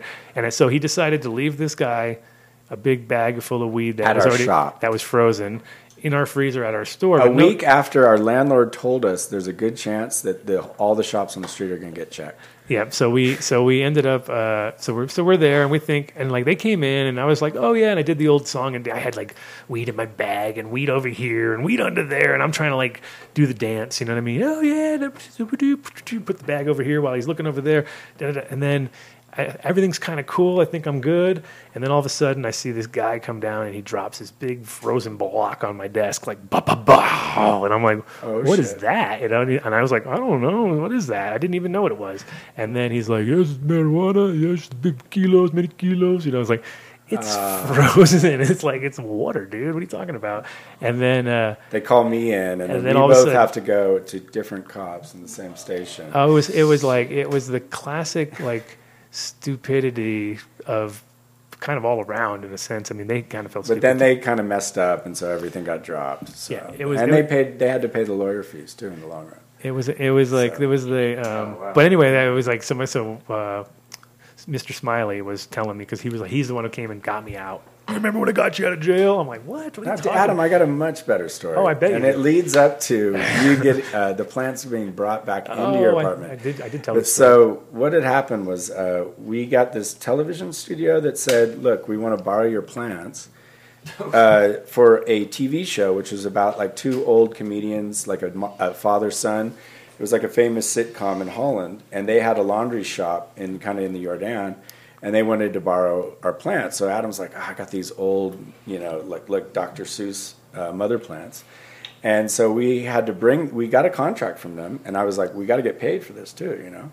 So it's really official, you know? So we have a, an invoice and everything, and we called it like hemp props or something. Hemp like props. That was going to be my company, yeah. my new company. Hemp So- props. You weren't you weren't selling weed, you were leasing it. I'm just leasing it for, exactly. just for video shoots. Just for video shoots. So, so anyways, um, we get them the plants, and it completely fills their little studio laundromat, which is really in the middle of a neighborhood in, in Amsterdam. And so they did the filming, and then they're like, okay, you got to. And during the filming, they had all the police, the local police were part of the show. So when we went there to pick it up, we rented a van, And we go there, and there's all these cops and our plants. And I'm like, oh shit, okay. So we just open it. We get the, the people working in the studio to help fill up the van. And then we're driving down the street. I'll never forget. And Adam's like, I don't even really want these plants anymore. These plants are, I just want to get rid of them. And it was like really late at night. And so we're driving by the Heineken Brewery, you know, museum, right? And we're like, he's like, you know what? Fuck it. Let's just get rid of these. Can I say that? Yes. Oh, it's not a family show. Sorry. okay, fuck it. So, so we take these giant Dr. Seuss mother plants and we drop them off right in front of the Heineken Music. I mean Heineken Brewery. So imagine in the morning, all the tourists get there. And they would just be like, dude, Amsterdam rocks, bro. I went to the Heineken Brewery and they got weed plants in front. We didn't stop to see. I wish I could get some film of that. Right. No, no, I actually forgot, I forgot about that story. So going? How's it how and how this leads into the next one? I'll, I'll pull it together for you. All right. So Same uh, yeah, so Adam was gone, um, and he was somewhere. I'm not going to say where. And and we were growing in his little apartment, nothing big, but right on like light, off the lights of plane. And he had some kid watching it that was just an idiot. The place caught on fire. And everything burned but the hemp shirt, which was made it interesting because I had to, of course, when I heard that thing was going down, Adam's in jail, I got to go down. So, I, oh God, here we go again. So, I, go, I just came back. What happened? I came home. Yeah. I went home, dropped my bags off, and then I went over to see Mo because I needed to do Yeah. some bong hits, and he had some some trichromes for me of some sage, and so I was like, I'm going, I'm coming over. It's a game over, I sat down, I took one bong hit, I was holding it, And phone rings, and then it's like, Doug, dude, you got to come back right now. Your your house is on fire. I'm like, what? Oh. So, so anyways, I get down there. Adam's gone, but the firemen are what they're amazed at is that even the TV had melted, but this hemp baseball jersey, which was our first hemp product, didn't burn. So the fire brigade was like, "Wow, what is this?" I'm like, "Dude, it's hemp," and they just didn't. The whole story even the was even the crazy. even the numbers and because the numbers were all plastic and they all melted. Everything Yeah. melted on it that was yeah, plastic. the label, but the hemp, the polyester survived. label melted. So then that we figured out, hey, hemp is fire retardant. So, anyways, so when someone's at the jailhouse, you got to keep bothering them to get them out because they can't really hold him for that long. I mean, what did he do? He just had some plants in the back, which they had taken out. So I was like, I get there, and Adam's talk. You know, Adam can talk, right? That's why I have a show. and so he's talking to him, and I'm like, "Come on, get him out, get him out, get him out, get him out." And then all of a sudden, I like Adam comes out with the police officers. He's talking to him, and somehow he convinced them. And I had, I think, I had the paper with the hemp props or something. We're like, "Oh no, this is just like for our company, that you know, we just uh, do filming or whatever." And so all of a sudden, they put Adam in the van, and I'm not allowed to get close to him for some reason. I don't know. And then I see the cops from their like little garage. This is across the street from the Milky Way, by the way. That's where that police station is. So it's already starting to get night. You know, there's like kids gonna go to the concert or whatever. And then I see the police, and the police are like, "This is like crazy." They had never brought plants back to an apartment, so they put him in the back of the van. They drove Adam back. I I walked around the corner, went there, and the police brought the plants back into the apartment. Left me with a burnt out apartment Yeah. and, my plants. It was like weird. And then I my and cat, then, and then what? I think two days later, the police came to the shop. They're like, "Hey guys, You made a mistake. Uh, actually, we do have to go. We have your permission to go get the plants." We're like, "Oh yeah, you can go there, but we already got rid of them." Yeah. So- Exactly. So, and, and they actually came to Kate's where I was staying. Where are you staying at? Yeah. I was like, oh, I'm staying with a friend right now. So they came Yeah. to Kate's house. She had no plans. I was like, she has chinchillas. Yeah. A lot of chinchillas. She had like 20 chinchillas. The cops were like, whoa, the hell's she doing with chinchillas? You know, that was that, that was enough weirdness for them. But yeah, they that was definitely one of those uh, weird, weirdest moments when when he was walking in with with 'cause I had a, a cop in front of me and a cop behind me and me all carrying plants in, and then Vinny came out and looked over the edge and was like. What's going on? And I was like, Vinny, go get your camera, but he couldn't get his camera fast enough. Oh, no. It's- I wish I had pictures It was pre-phone days when Yeah. people, and not everybody had a phone with a fucking camera. But he, and he was my, he was our photographer, so I was hoping like he's gonna run in and get this all on film. But for some reason, he couldn't pull it together. But it was like, it was just weird. It was like that's so weird that just happened, you know. And it was weird because, like I said, two days later, they fucking were like, oh, uh, we were supposed to not take, not be able to give you those plans back because We like plants. exactly. They're gone. And they'd actually taken. Um, do you remember they took like a piece of each one to test? Right, which and, they never did. And then um, when I flowered them all out everywhere, they were all like I, every single person that I'd given them to. Because then we give some to uh, Did we give? I don't remember. We gave some here and some there. One to your one of your ex girls, and then we gave one over here on this balcony and one over there.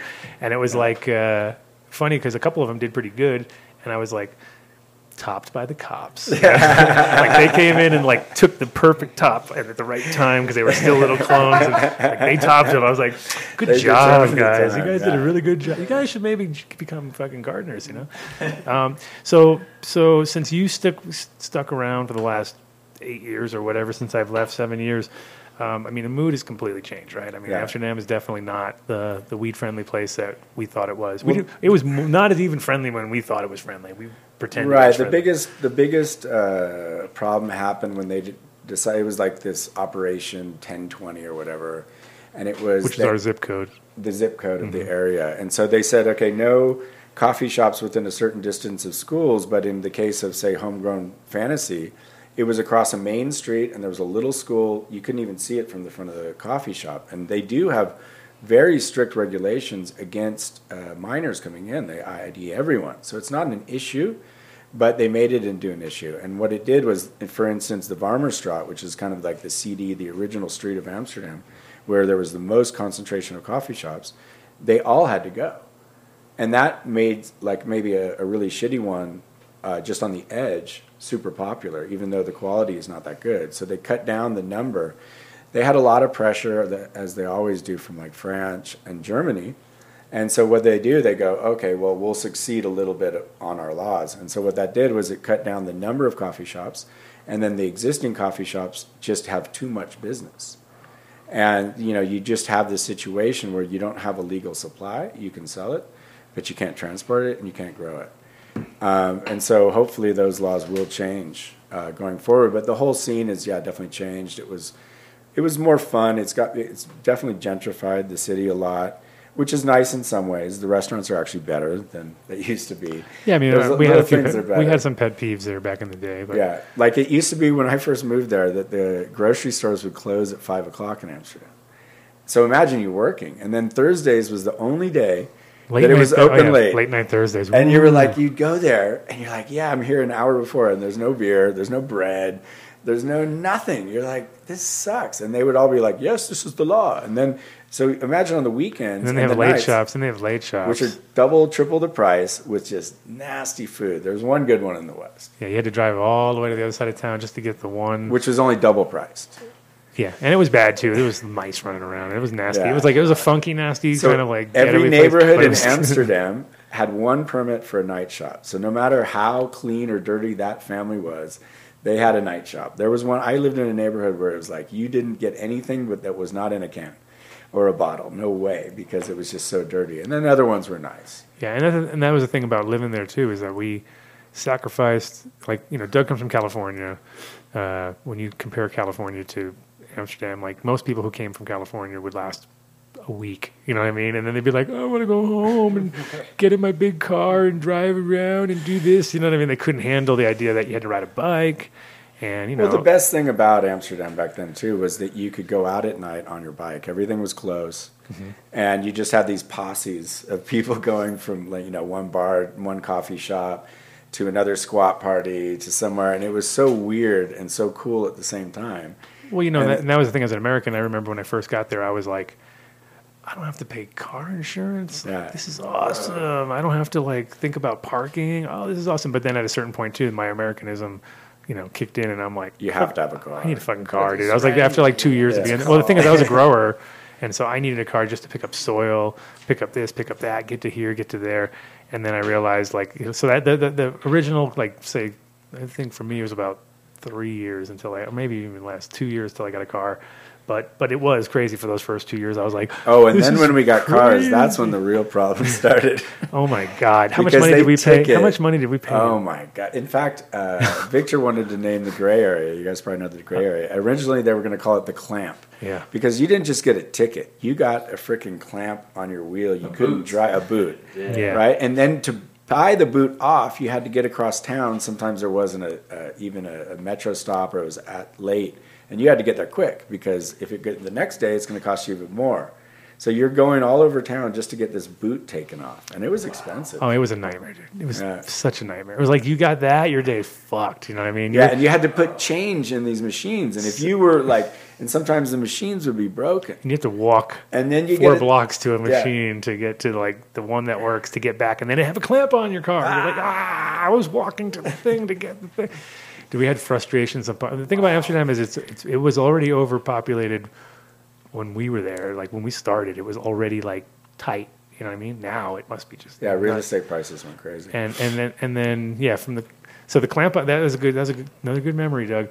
So the gray area, which many people are familiar with, was we had a few different names. We had one of them was going to be Vicks Vapor Bar, which I thought was a good one because Uh-huh. that would have been smart and ahead of its because we were like vapor That would have freaked out the Dutch, though, if you said vapor at that time. Maybe, maybe, but the and they would not have understood the the humor because our that was the whole problem is a lot of times we were bringing our American humor to the to the plate and people just go like, Uh-huh. Never it.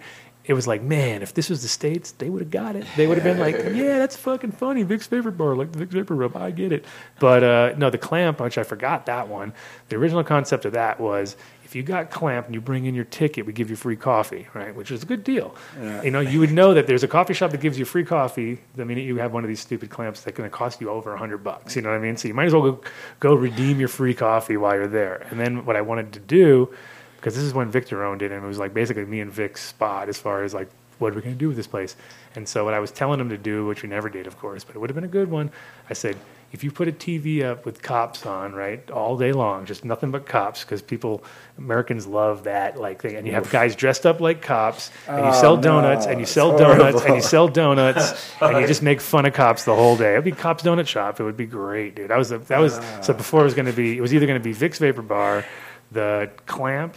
The or- the clamp, or it was going to be the the cops donut shop. I didn't. I had three different ideas thrown at that time. I think the gray area is a good name. Well, the gray area, even funnier part, which I told this on the show, so now it's not as unknown of a fact. But the, the when the beginning, when Victor went out to get when he went out to get all the paint, right? He came back with like nine shades of gray because it was cheap. I was like, dude, now what? It was ah, rah," and then that was before we had a name, and it literally came from this from the paint. You know what I mean? Because he was uh-huh. like, just go it the gray area, and I was like, dude, that's actually really smart. Because then it was like made all sense. And then the even funnier part was we had when we when he very first opened, it was like in that weird zone where people didn't quite get it.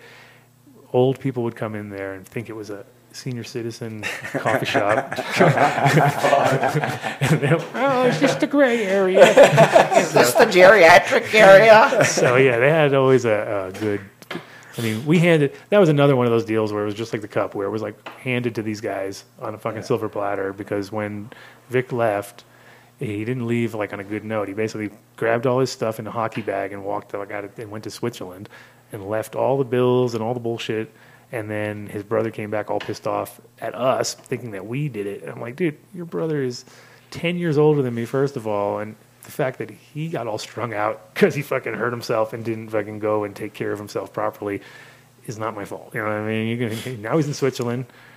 I, I didn't even know at the time. I don't know where he was at that point. Well, no, I mean back then, I think the gray area was sold for, for like fifteen thousand guilders. No, yeah, it was exactly what he And paid for it. And then it became, beca- it was really because of the High Times Cannabis Cup and this Mhm. attention that the value of coffee shops and having that license just skyrocketed the values.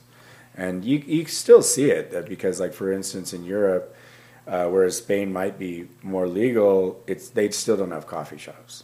So you still see a ton of tourism. And what's funny about it is that there's a lot of tourism that you wouldn't expect. Like for instance, the RAI is a big white convention center, like any convention center around the world, and yet a lot of uh, uh, conventions are there. You know they're there because the, a lot of the people would rather go there because they know they can go to coffee shops. Sure, you can go to So Brussels or you can go to Amsterdam. Like, yeah, yeah, what are I'll you go to going to Amsterdam. do? We'll do Amsterdam. Because you figure at that convention, even if it's just 20% of the people that are smokers, you got 20% more people. And they're happy. So it, it still has this draw. And it, it, you, I've never seen the tourism like it is now in Amsterdam. Because they go there for the historical part, the beautiful part of being on the water, and then the coffee shops. It's all, all together. And so, like, tourism has doubled in the last 10 years. Oh wow. Yeah, and I mean, it was one of those uh, pretty easy things. Every time someone would call me up, they'd go like, "Hey, I was thinking of coming out in May. And I'd be like, cool, come on out. I didn't even like question it because I always knew that they take care of themselves. We don't have to like do anything because they've already come out three or four times. We know, and we know exactly. Okay, so Misty and Chad are coming into Yeah. town. That means there's going to be some weird fetish party thing going down, and uh, you know, it was like we already because the timing was always the same every year. It's like certain people would come in. And Colorado was crazy when I first moved here. It was like that, 2009 to 2012, exactly the same. I was like, oh my god, dude, I'm going to relive my entire life because everyone comes for Red Rocks to go to shows. Yeah. There's like a certain draw besides the weed, and as long as the weed is is part of it, then it makes it interesting. And then, of course, being the first 2012, once we knew that anybody over 21 can come, you don't have to be a medical patient. I thought at that point it was going to be like gangbusters, and it's exactly when they put the brakes on everything, like every party.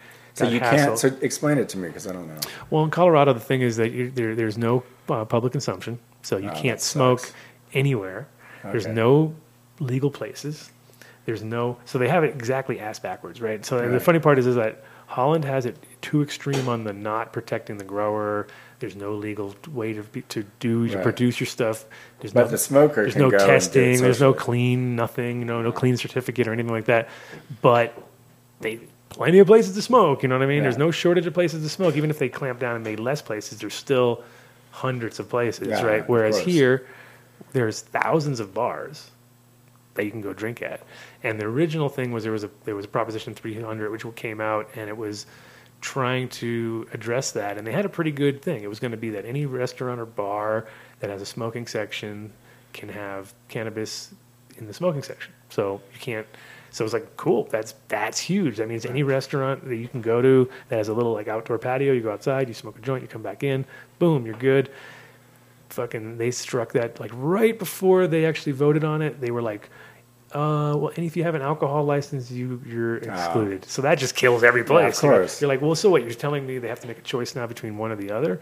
And it was like no one's going to do that you know what i mean? Who is going to lose their alcohol license? no no one will. nobody. So that was the problem there. Right out of the gate you basically had to like be a cannabis friendly place and that's all you're going to be which still a good thing. I would still think it's worth doing but they even then they tightened the clamp even further because it was like the same school zone problem that you have in amsterdam combined with the uh, every town having every area every neighborhood having its own vote.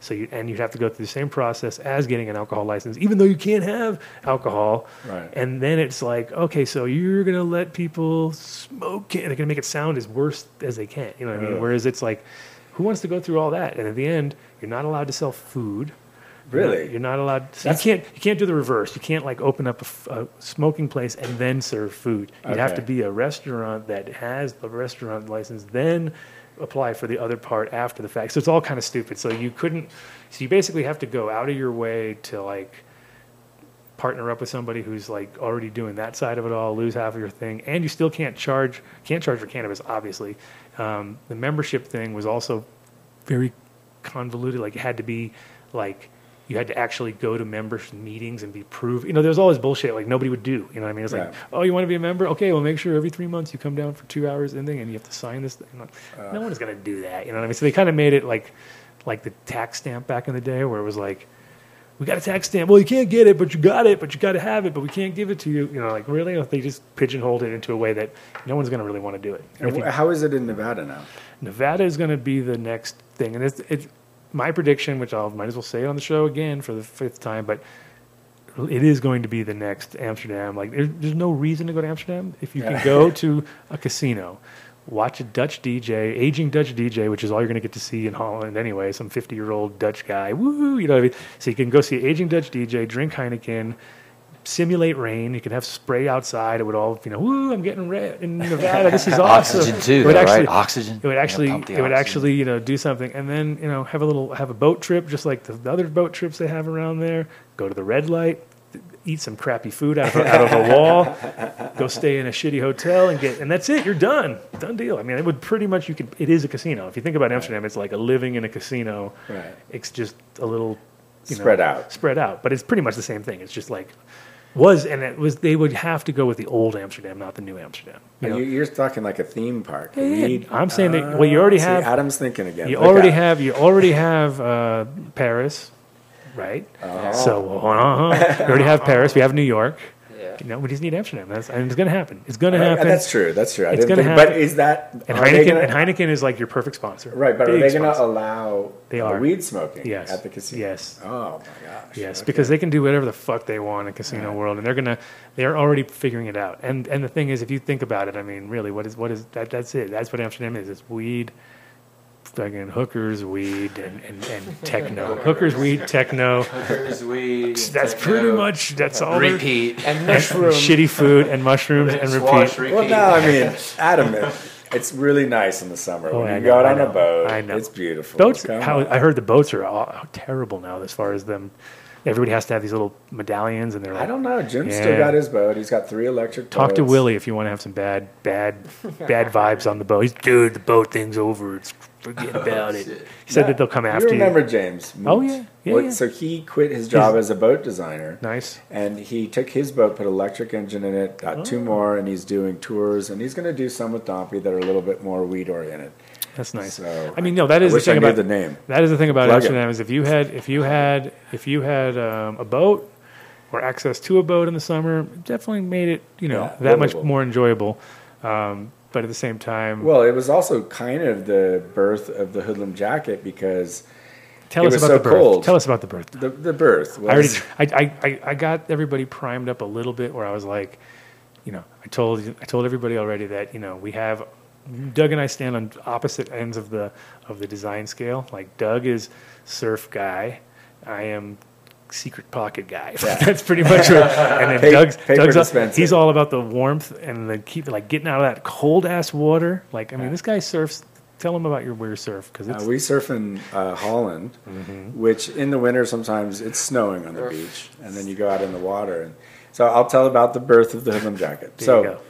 we in had your mind. Ati uh, was working for well, it was her boyfriend Mark, and then she made a jacket for her daughter was a baby, and it was hemp on the outside and fake fur on the inside, and I was just like, wow, that looks like a almost like an UGG boot in a jacket, and so then that's when we got her to make the first HoodLamb jacket. Mm-hmm. And I was like, okay, perfect for after surfing. Back then, I actually wasn't even surfing. I was just cold because it was Amsterdam in the winter. And then later, it became something really big for all the surfers because it's perfect for that. And so, the, one of the differences that it had that no other jacket had was we put the fake fur, or if other people would use real fur, in the arms. And they say you don't do that because it makes your arms look fat, especially for ladies. But it looked good, and people loved it as soon as they tried it on. So that's kind of the birth of the jacket. Um, was just this really cheap, bad fake fur with hemp on the outside on a baby who later actually worked for us in our store. And she's and she- yeah, so it's like it's a funny full circle. Right, and then on, and then on top of that, we, we made the the guys version, and then we made the girls version, which was like literally shorter. like it was like there was hardly any. Well, it was cut in. It was cut a in. little bit cut in. Yeah. Our jacket, our original HoodLamb looked a little bit like South Park. You know, it's just this square, simple thing, running around Amsterdam trying to make it. But the demand was there, and it didn't go away. And so we just kept making more and more of them. And I'll never forget the day. So I used to have to drive all over the place to dye the fabric, find this, get the zippers, everything. And that's actually this was before. It was right when we started with the jackets. We were making baseball jerseys, and then Adam called me, "Dude, I got this idea. I got this idea.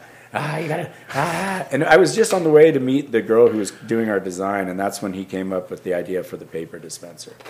So, which is like you use the fabric around the papers. And that was and that was pretty much. I mean, it was a bite in the sense of like uh, I took it from that Puff.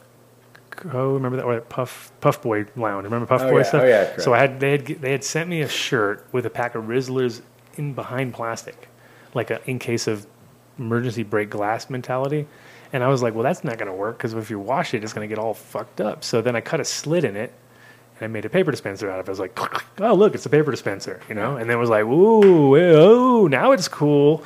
And then I was like, how can, and then I was like trying to figure it out. And then Mark, it's funny because actually Marky B says that he invented the paper dispenser. So it's No, like, I kinda like- remember you calling me. and it was kind of like, so we had this little like, well, I'm pretty sure it was that shirt, and then that. I think we, were, I think what happened was him and I were doing it like it was one of those things. It was Well, like no, I- I was going to uh, Ati. oh, uh, uh, and then uh, yeah, I was going to Ati when you called me, and then I was I had to do, get the patterns or something, and then Uh-huh. I sat there explaining it with you and her, and Mark was probably there. So it was a collaboration. It was no. I mean, we give Mark one hundred percent. I mean, when it came to the design, because he was actually Yeah. had his own clothing he company. had to do the maybe the technical end of it. yeah, so, and he had his own clothing company called Triple X Clothing Yeah, at the yeah, time. So he was pretty much further down the rabbit hole of, of wasting money How and time of- in the clothing industry before Yeah. we could get involved. Like, this is how you do it. Let me show you. I'll do Who it. Who did the logo? The uh, the HoodLamb. Tell them about the logo. Okay, so um, We've thought about this too. We've thought about everything. Yeah, so we were um, surfers, and uh, we got joined by Mark Plattenkamp, which was a kid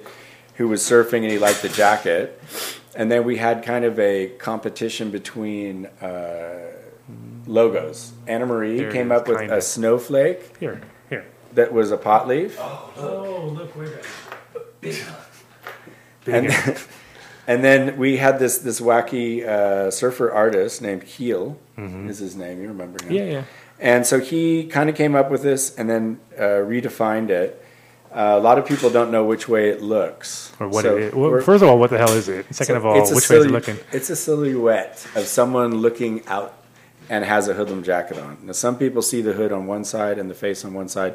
Other people see it flipped the other way. Well, we we all um, joked that it was a penguin f- Right. first. Don't tell Mark that. And then it turned into like you could tell that you were just putting it in people's minds, and they were like, "Yeah, it's penguin. I see the penguin." They didn't even see it anymore. It was like it just became because, but I did see it in the beginning. It was kind of floating. and Yeah, its arms were kind of hanging backwards, and it was. And then that was more emphasized because we found this photographer who's like a famous penguin photographer. And Oh yeah, we had yeah yeah we had the penguin thing. Yeah, and then we got him uh, some. What did we do? We gave him a jacket to wear, and then he gave us stock foot, footage of these penguins. And we put- we which we in photoshopped- advertising. We yeah. photoshopped them wearing HoodLambs because you know Oh, penguins. wow. You know penguins definitely Really? need to wear a HoodLamb in the Antarctic because they haven't quite evolved. You know enough blubber or whatever. But yeah, it was pretty. It was definitely like because I we had a, we have another logo which we were running with at the same time, parallelish, and that was the snowflake leaf one, which in my mind was like the stronger logo because it was about winter. Winter, and it's like we're but we're winter brand, and this is where this is where the, the, the schism goes, right? Because because Doug's a surfer, he is, and he's a an Amsterdam surfer. This is not a normal surfer. Surfers are normally people in warm places that are out there surfing, but for some reason, Doug took the idea of the Amsterdam surf as being this global thing that has covered the entire planet, and everybody surfs in the cold weather. And so we had this kind of like mm, I would say like different approach from from our way of bringing the brand down, and that's kind of where I think it was beneficial in the long run, but it was definitely um, counterproductive for us sometimes because that was our other big thing is that me and Doug would, we had seed company, we were doing a retail store, now we're doing wholesale clothing, and you know it's just like and the list kind of going on and on and on, and of course. Uh, Doug being on the guy that when we started the company, it was uh, Dion, Mark Graff, and me. We both worked for Sensi. Yeah, so then he saw this sort of bigger picture of doing. Uh, he was more of a revolutionary, right? So his whole thing was like, and Doug and I, interestingly, interestingly enough, like when we first met, it was like we went to these meetings like for nothing really. It was just like a meeting of like it was like being in college again. And Doug actually went to college. Obviously, I didn't go to college. it's, it's pretty damn obvious. And like I was explaining before we came on the show, I was like, we always considered Doug was like face, like in the A team. You know what I mean?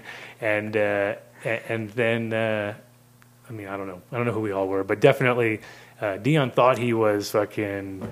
Uh, What's his name? Colonel? Yeah, he would think he was, but none of us believed it. We There we was thought- no B.A. Baracus. no, yeah, well, no, we didn't really have a B. We had a BA. We had a. We had later. We, we had a BA. No, we had a Barrack. We had a guy named Barrack yeah. who worked for us, and he became BA Baracus. Oh, he didn't like that name. He hated that name, of course. He actually came up with the name Hempworks, though. That was a Yeah, good one. yeah, he, I remember that. He came up with the name Hempworks. So we, uh, but in general, uh, when we started the company, it was like Doug actually went to college, and he was took the worst I- major he could, which was real estate for right before the Finance, bubble, yeah. or finance right before the bubble in '87, or was it or 80? No, 92. nine- oh yeah, later, whatever. No, But I anyway. think it was 92 I graduated. 91, something like that. And then you were on your way to uh, back back to snowboard Austria, because yeah. you'd already been there, right? Yeah, I was in Austria as a chef after working for NBC in Barcelona dur- when the Dream Team was there and all that, which was Oh, pretty cool. Oh, dream team! And the boxing venue. And Gave I up the dream team to start this new dream team. So team. then we, yeah, we got the job to do the High Times Cannabis Cup, and so that's when we opened the first hemp store in Europe, and we did the, the what we spoke about earlier with the judging, And so when we first started, we were in this big building called the CIA, Cannabis in Amsterdam. You can see Adam with a T-shirt on. And I remember that we, we, I was talking about hits from the bong with uh, B-Real, and so he actually put on our T-shirt and wore it on stage, and was and back then, man, he was jumping around and singing, and I'm like, I made it. You know, I was like, this is going to be on the front page of the newspaper. They're coming to the store tomorrow. I'm ready. We've got T-shirts, Be- but they're not like Americans. Like the Dutch are super different, man. It was like. Like in America, they'd be like, "What's that T-shirt?" Everyone would want it, right? And he was giving us shout outs, everything. You know, we were like, when he would come around the side, like, "Say this, say CIA." Okay, he does, right? Okay, we got it, right? Next day, not one person came. It was like that for everything. Like even when I when I did my latest um, did the latest keynote speech and it was about hemp and I pulled up our Forbes article. You know what I mean? Uh, Yeah. That's exactly how I started it. I was like, look, look at this, 1996. This is literally 21 years ago. You could have a you could have had a baby from this point on and and it'd be ready to come out to the bar with you. We didn't make a dime on that fucking article. Like well, no, but that was what was interesting about that was. so don't think you made it once you get into some yeah, major that's, thing. Like you, the, it the don't work is there anything. no matter what. It doesn't A few people get lucky, but uh, Forbes magazine they sent over a guy and he was doing it about prostitution, I think, and the, and, and also um, and how the, the approach that the Dutch do to cannabis, and we happen to be the hemp store, and so it was just funny because all of a sudden there's a picture in Forbes magazine with me and Adam. Like a pretty big picture, like three, Huge, four- whole page, whole page. Yeah, and it gave a little bit, and then the guy writes me in, uh, a letter, and he's like, "I'm sorry, it got edited down. I didn't get to put a lot on the story, but for us, it was great." And then the guy got fired because it was they got more negative response to that Forbes article than But they'd do you remember ever who? gotten. Do you remember who it was? yeah, I've got his. I've got his letter. Yeah, but do you- Richard. Do you, no, uh, you remember? He's the he's he's the number one. Uh, he's like one of the number one best-selling authors now. He's a Really? huge, he's huge. Oh, cool! He's such a nice guy. He wrote us a letter. And uh, now I have to remember his name because it's like I have it on the uh, wall. He wrote he he did the um, Botany of Desire. Uh, Pollock. Okay.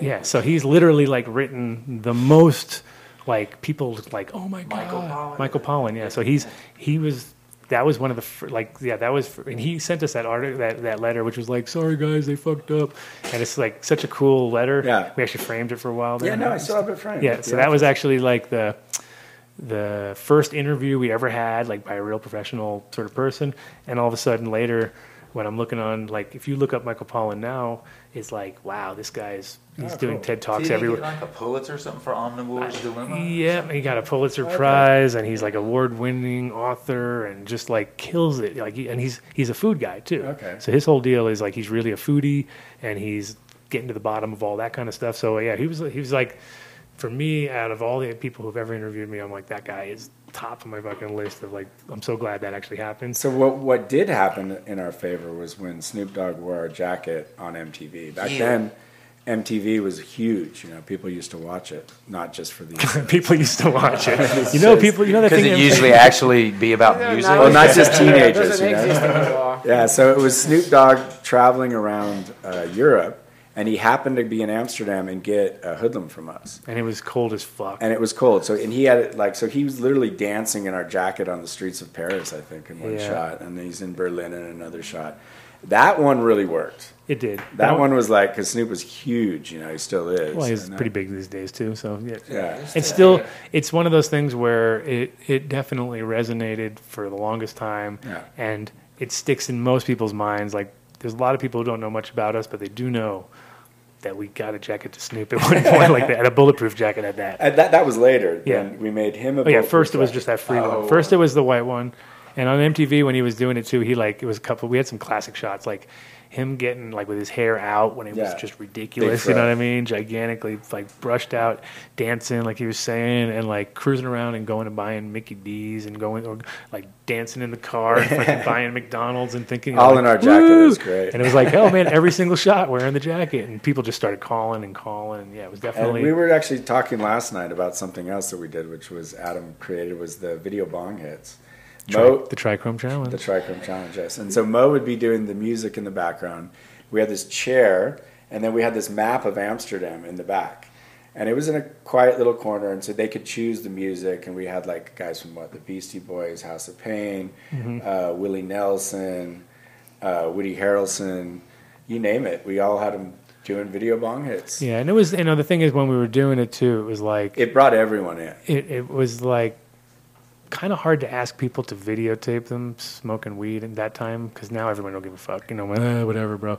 But at that time, it was like, and the funny part is, is that even though it was hard to get people to do it, they all kind of had this like.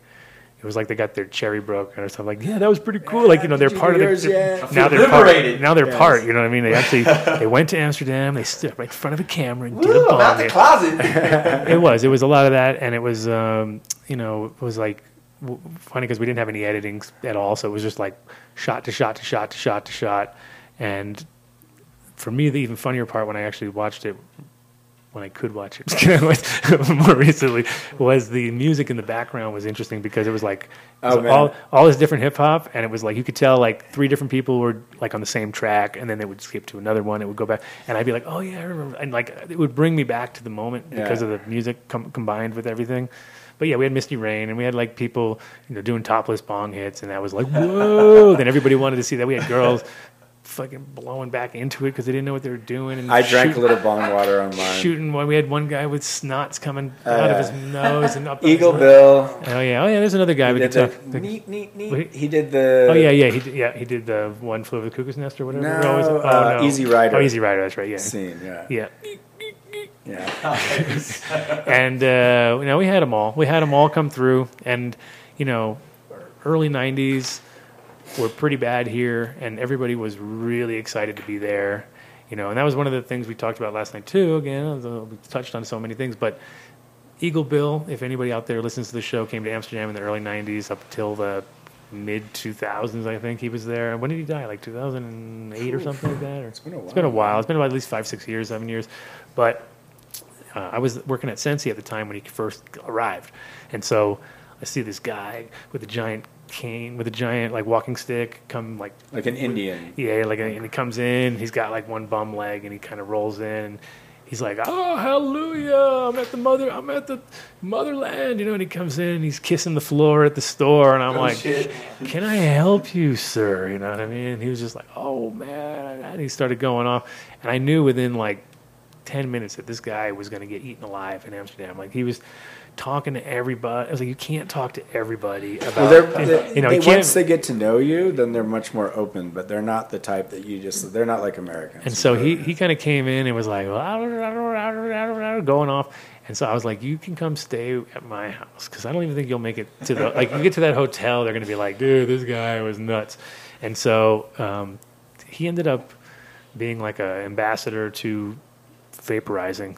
And it was like one of those things where in people's mind, there's like a lot of people who think he like invented it. Oh, well, there- there's all sorts of bullshit so out there there. And this- I'll be like, yeah. no, I'm pretty sure I remember. No, I remember exactly. Yeah, it well, was this uh, guy from Santa Cruz, this little mousy guy, and, Uh-huh. and back then, you know, a lot of growers were a lot quieter. You know, they would actually come out of themselves when they were in Amsterdam, but some of them kept to themselves. And uh, this guy, I remember because he had a bong and he had two screens, and he, somehow he attached them, and he was going to do the hemp milk or something with Mhm. that girl. Mhm. And then uh, we had a, a paint stripper, and then and then we started doing it with the right pipe. And then Eagle Bill was like, "Oh my God, it this was is all, my it was all about the bowl, having the right size bowl, Right. distance from the weed, and to be able to fit that paint stripper inside of it. Which that was that was it. It was the whole secret was in that part. Well, no, they would just. It was remote. The the paint stripper That's what was I'm saying, still but it would just like a fit in- yeah. it would fit in there. But you had to hold the bud in there because it would blow away. So you needed two screens. Mm-hmm. And that's what I remember. And then so then Eagle Bill's like, "Oh, coming," and I'm just like, and he was like burning himself and everything. Yeah, I remember. And then I, had to like. I remember Doug kicking him out. That's what I remember. I remember, get out of here, old man. You're gonna burn down the place. 'cause No, he I was was like, just like, go get your own pipe. I'd already just taken him on a day tour of all the coffee. So I was doing the for high times. I was mapping out the coffee shops because Amsterdam. What I figured out was that it's really easy to get lost there. Now you're a stoner in wintertime. So what's the most important thing is to have a good map of the city with the coffee shops that you're going to. So I had mapped out the whole city and like done little previews of the coffee shop so people could see a picture of the outside of the coffee shop, what they were entering, and their judge book. So then when Eagle Bill came, he was like, "Great!" So I got to take him around, and him being who he was, like, "Hey, you guys, the greatest! I'm going to start this." Oh my gosh! So that was after a full day of this guy. He's a great guy, but you know he can be a little bit much. Well, that's the thing. Yeah, he was over. He was definitely. Uh, So I just wanted him to go get his own pipe on his own, and then he could come back, and then I'll teach you. But until you had the right pipe, you're just gonna burn your fingers, you know. So then he did, and then he and about ten other people all invented the vaporizer. But I was like, with guys, I remember the guy that taught us. I don't know if he invented it. No, all I know no, is don't I, think- I don't- remember I don't that's the first guy that I ever saw do it. I remember the first ones, like the little desktop ones. They were just a little soldering guns. Yeah, well, that was that was when they actually manufactured one. This is like still at that point in time where you had to like understand what you're trying to do first of all, then have the right tools to do it, which would be get a glass blower to make you this one piece. Right, you get needed the paint stripper. right- You got to know that you got to have all that kind of uh, lined up, and then what happened with Eagle Bill is that he had this one giant, sort of huge blown glass thing where he would, you know, uh, get you to come do it, and you'd stand there and take a. And it was like a lot of times for people, it was the first time ever. And what I what what we all figured out as as smokers is that we don't really like vaporizers like pretty quickly. Like it was like we did it, we did it for like maybe a month, Yeah. and after that we were like, meh, we're all over it because first of all you have all this weed everywhere, like all this half burnt weed, kind of like filling up trays and things and whatever, and we don't. What are we gonna do with it? I don't know. Nobody, you know, couldn't really throw it away because it's like whatever. But you don't So ever do anything. Adam, now that something just reminded me, Uh-oh, because now that dabs are so popular, Mhm. the first dab that I ever saw, or, or Oh. similar, is Yeah. this old kind of squirrely guy that came out of The his king of. THC, he called himself. Right, and Yeah. he came with these little tiny vials that looked Mhm. like a uh, tiny toothpaste. It was like an Anbesol. Right, and we like and a- he was like, "I've got this thing, and I'm coming out, and they're going to be ten thousand dollars each, and whatever." And we're like, "Yeah, whatever, dude." And then he had a burning ember, and he had a what it was either glass or metal pen. Uh, it was glass. I think he Yeah. actually had a glass And he little would flipped over. Put a little pipe. goo on it, and then we had a glass uh, tube, and then you put it over the burning ember. And Yeah. to me, that was the first dab It was, I ever saw. it was saw. the first dab. in so it '93. definitely- Yeah, ninety three, and it was um, the funny part about it is he And we knocked out Rob Clarke. Yeah, and then Rob and Rob. he was like so excited. Yeah. He did one too many. All of a sudden, we look, and there's Rob falling backwards. So like literally knocked him out. And that was the first time he said ever. He was fine. Well, the crazy But, part too is that like that guy. I mean, he was definitely one of those people who was a slight soul sucker a little bit. Like he, he really wanted to, you to. He wanted you to tell him you're higher than you've ever been in your life. That's all he wanted. Like if he could get you to say that, because he'd ask you over and over again, "Are you higher than you've ever been in your life?" I'd be like, "No way, man! Hit me again." and so he like he kind of got like I was his challenge. You know what I mean? He had to like, but I but I remember distinctly when we, the first time he came, it was so good. It was BHO, right? It was I mean, BHO. Like, it was but BHO. super strong. It was I BHO, but he didn't tell anybody. It was clear, and we didn't know what the hell how he did and, it. And, and it, I mean, it was a little amber, and it still had the Yeah. goop. But it was the funny part about it was it had a real mango kind of background to it, Yeah. like a really nice, like ooh, that tastes amazing, right? And then the second time he came, like a year later, he had I some don't remember that. funky shit. Because Oh, remember he gave me some, and I was all, "This is not the same thing." But what was also funny was that Rob Clarke. I remember sitting in a room with that guy, me, Rob, and a few other people. We had Watson, Rob, me, and like two other people, and we were drilling this guy like, okay, so how'd you make this? Is it? And we asked him, is it a solvent? He said no, which lied right out of the gate, right? So he lied right out of the gate. So we're like, okay, and he like Rob's like, is it hexane? Is it this? Is it that? He's like trying everything, and we never said butane because none of us thought of butane, and so it was like he. He was telling the truth, but he, way, yeah. he lied right out of the gate by saying it wasn't a solvent to begin with. It was like it is a solvent. Maybe it's not a normal solvent that you're used to using, but it's a solvent. And so that guy, 100% was, if not the guy, he was. He was the first I ever saw. He was the. that was 93, Yeah, he was definitely one of the guys because Yeah. it was like, and then by by It took a long time By for it to come 96, by 96, we had the honeybee. Yeah. But then nobody really, nobody purged. Yeah. Nobody understood the purging. All they understood was double boil purge, you know, simple, make it stop.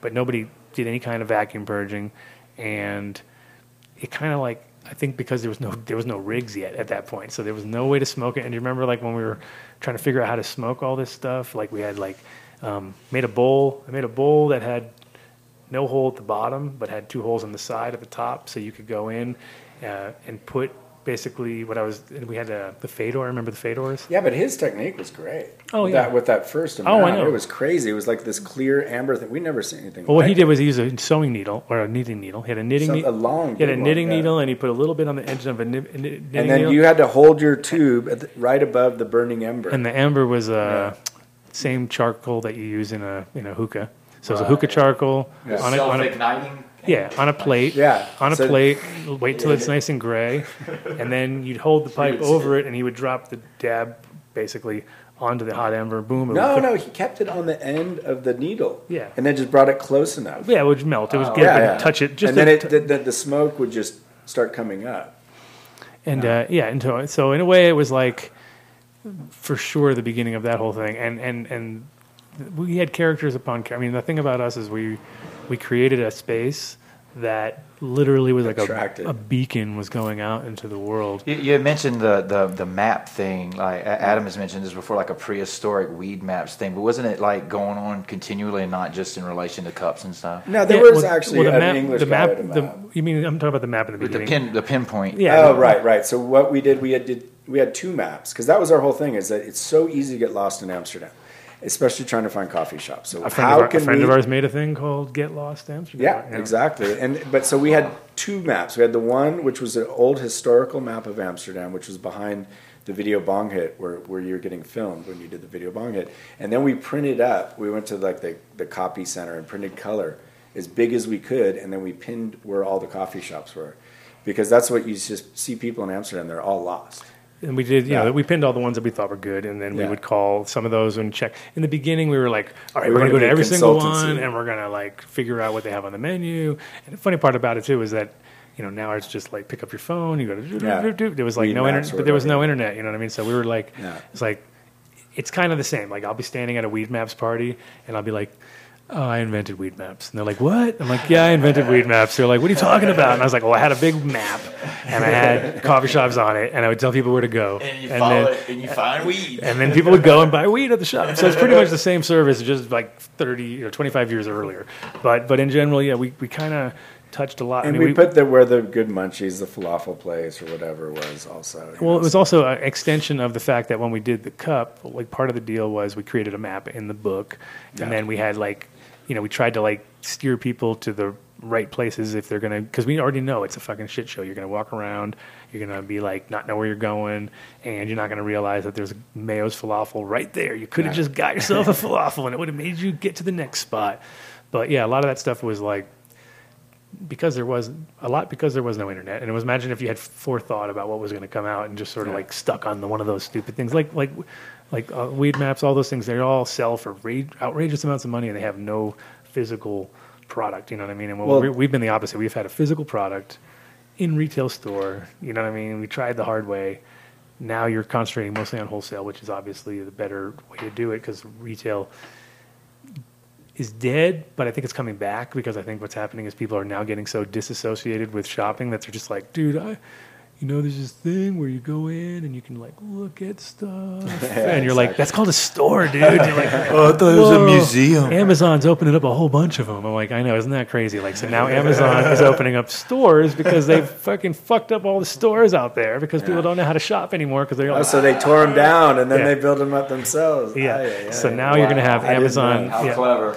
right? I mean, so uh, so Amazon may reintroduce the concept of shops, but I think a lot of it's now going to be based on experiences at the stores more than I mean, and that was the thing about us being in Amsterdam is that we always just assumed like everything's an experience. You know what I mean? You come into our store, we'd have a ten foot tall weed plant out front, you know, for as long as we could until the cops. For- disallowed us. for the tenth time told us we couldn't do it. First, you know, we were just like whatever. No, we actually got a permit to have a plant out front, and since Mm-hmm. a hemp plant is legal, we had this hemp plant in front of the shop. It was great. It drew so many people, and it was also. I told the police when they kept coming. I said it's very educational because we had like, hey, this is hemp. It's industrial hemp. You can read about it right there with the plant. And the cops that would come and give us, you know, like, hey, you have to take that down. I'm like, dude, read about it. You know, get some education so that you know the difference between the two plants. You should know the difference. You're a cop.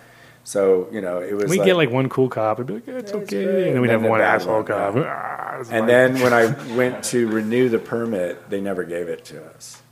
So that was kind of a bummer. Yeah, I mean, again, like the the, the highs and lows of running a retail Yeah. spot in the dam. You know what I mean? And and and you know, part of the uh, part you could never get out. You're in the grind. There is that it is like such a predictable place. Like your seasons, you're like, oh, it's wait a minute, is it Easter weekend coming up. Yeah, it's Well, there's going to be five million Italians rolling Yes. into town, and it's also very like because everybody has the same. They have their holidays at different times. So like you have the, the French are on holiday at this month, this part of the month, and then the Italians are at that part of the month, and then And you the know, German, and, and then the and none of those were our customers. Our customers were always Americans. Like pretty much from the beginning, it was like we were there to buy and sell for Americans to Americans from Americans. You know what I mean? It was like I was selling glass, which was too expensive for any you know foreigner. Like what? You five hundred dollars for a glass pipe? They'd be like, it's outrageous. You know what I mean? And so we're selling like heady glass, uh, mushrooms, which this was one of those things where. Uh, you know, in the beginning, we didn't plan on selling mushrooms, but Right. it was offered to us, and we're like, yeah, we should probably do that. And uh, in the end, there was a time period where that was just gangbusters. I mean, Yeah, it was great. nuts. And then, and then Well, they went from uh, it was legal to sell dry mushrooms, and then they changed it to only live mushrooms because it fell into a different category. But that's harder to uh, measure the dosage. So that was a bit like ugh, and they only lasted a week. You had to keep them in the fridge. It wasn't as nice as when it was uh, the dry mushrooms because it's a it's a more steady dosage for people. They're not legal here in Colorado, are they? What's that? Mushrooms, Mushrooms? No, no. There's only. Uh, I mean, no. There's the, the psychedelic thing's coming. I think that's going to be the next like reality check where everybody's like, "Well, they lied about the weed, and this is all making us lots of money, and everybody seems to be fine, and the schools are getting built, and the roads are getting fixed, and what about all this other stuff? Because I mean, the thing is that with mushrooms, It's natural. It's better than the synthetic and it's not so. about the party side of mushrooms at all. It's literally it's more medical. than- Party mushrooms. no, that never happens. no. No, but it isn't. It isn't really like that. Isn't even the like that was the thing about Amsterdam is that no one ever got out of that mode. Like when we first heard Stevie D come in and we like, oh, I got to medicate. We were like, what? like, like meta? Who? What? You mean? Oh, you mean get high? No, no, no, no. Medicate because Cali understood that they needed to go in that direction if they wanted to get it accepted.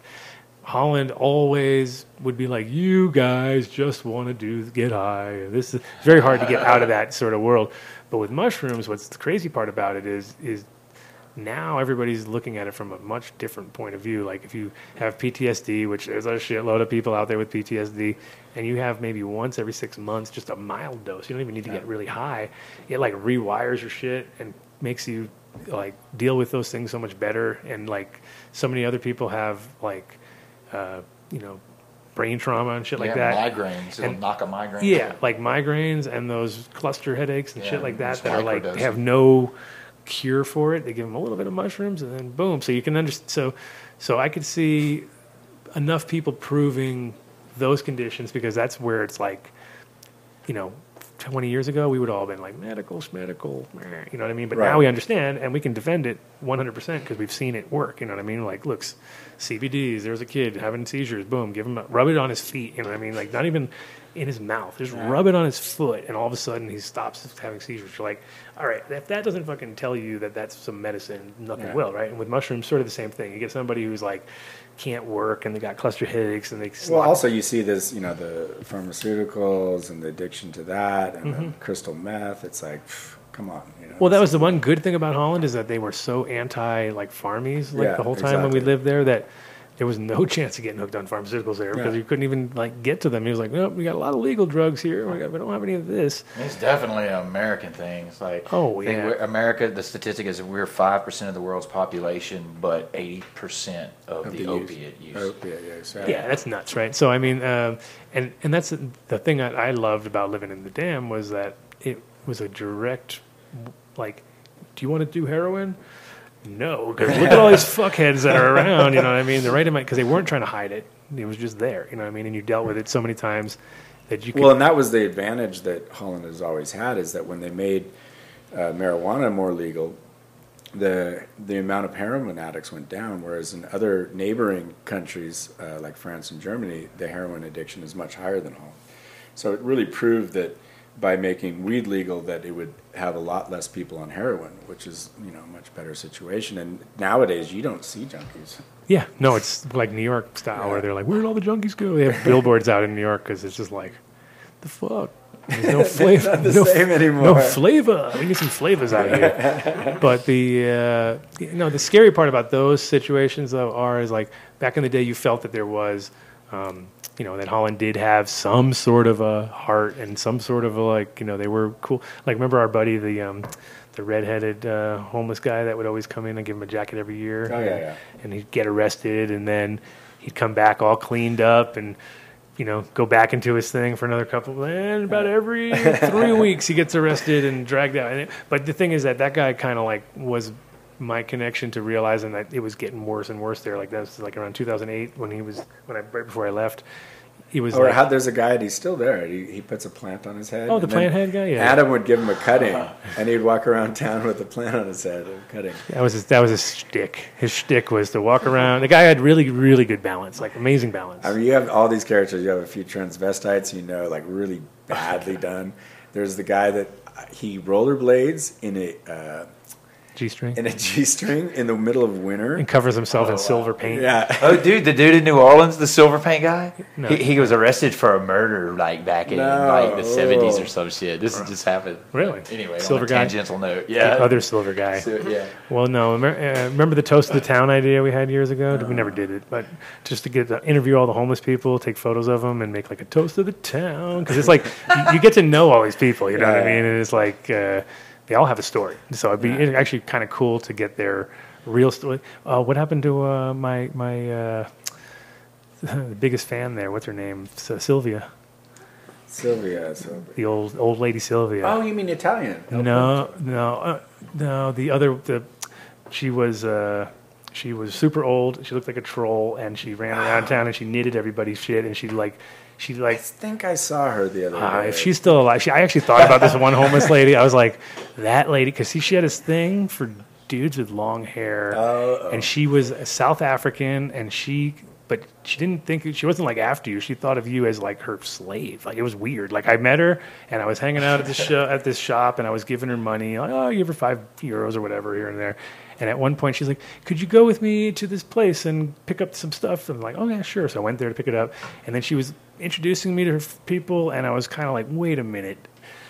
You don't like you don't think I'm your like gonna do this for you every day because like the next day she's like oh and, And now, now we need to go yeah. and then I was like no no no no no no I'm backing out of this deal right here and then about a week later I saw her with a guy who looked almost exactly like me so I was like I think that's her thing it's like long haired dark guys Oh, yeah. are her like little slave Well, boys I- or something I would know, get- it was weird I got hunted down by every older woman who wanted to start some kind of hemp thing. You know, so everyone has a hemp idea. Hemp. It's like they're like, oh, they meet me and they think like, okay, this is my chance, and it's like, oh, I've got this great idea, and I'm always like, okay, uh huh. You know, I'm sure there's an idea or two out there that's pretty good, but mostly they're not.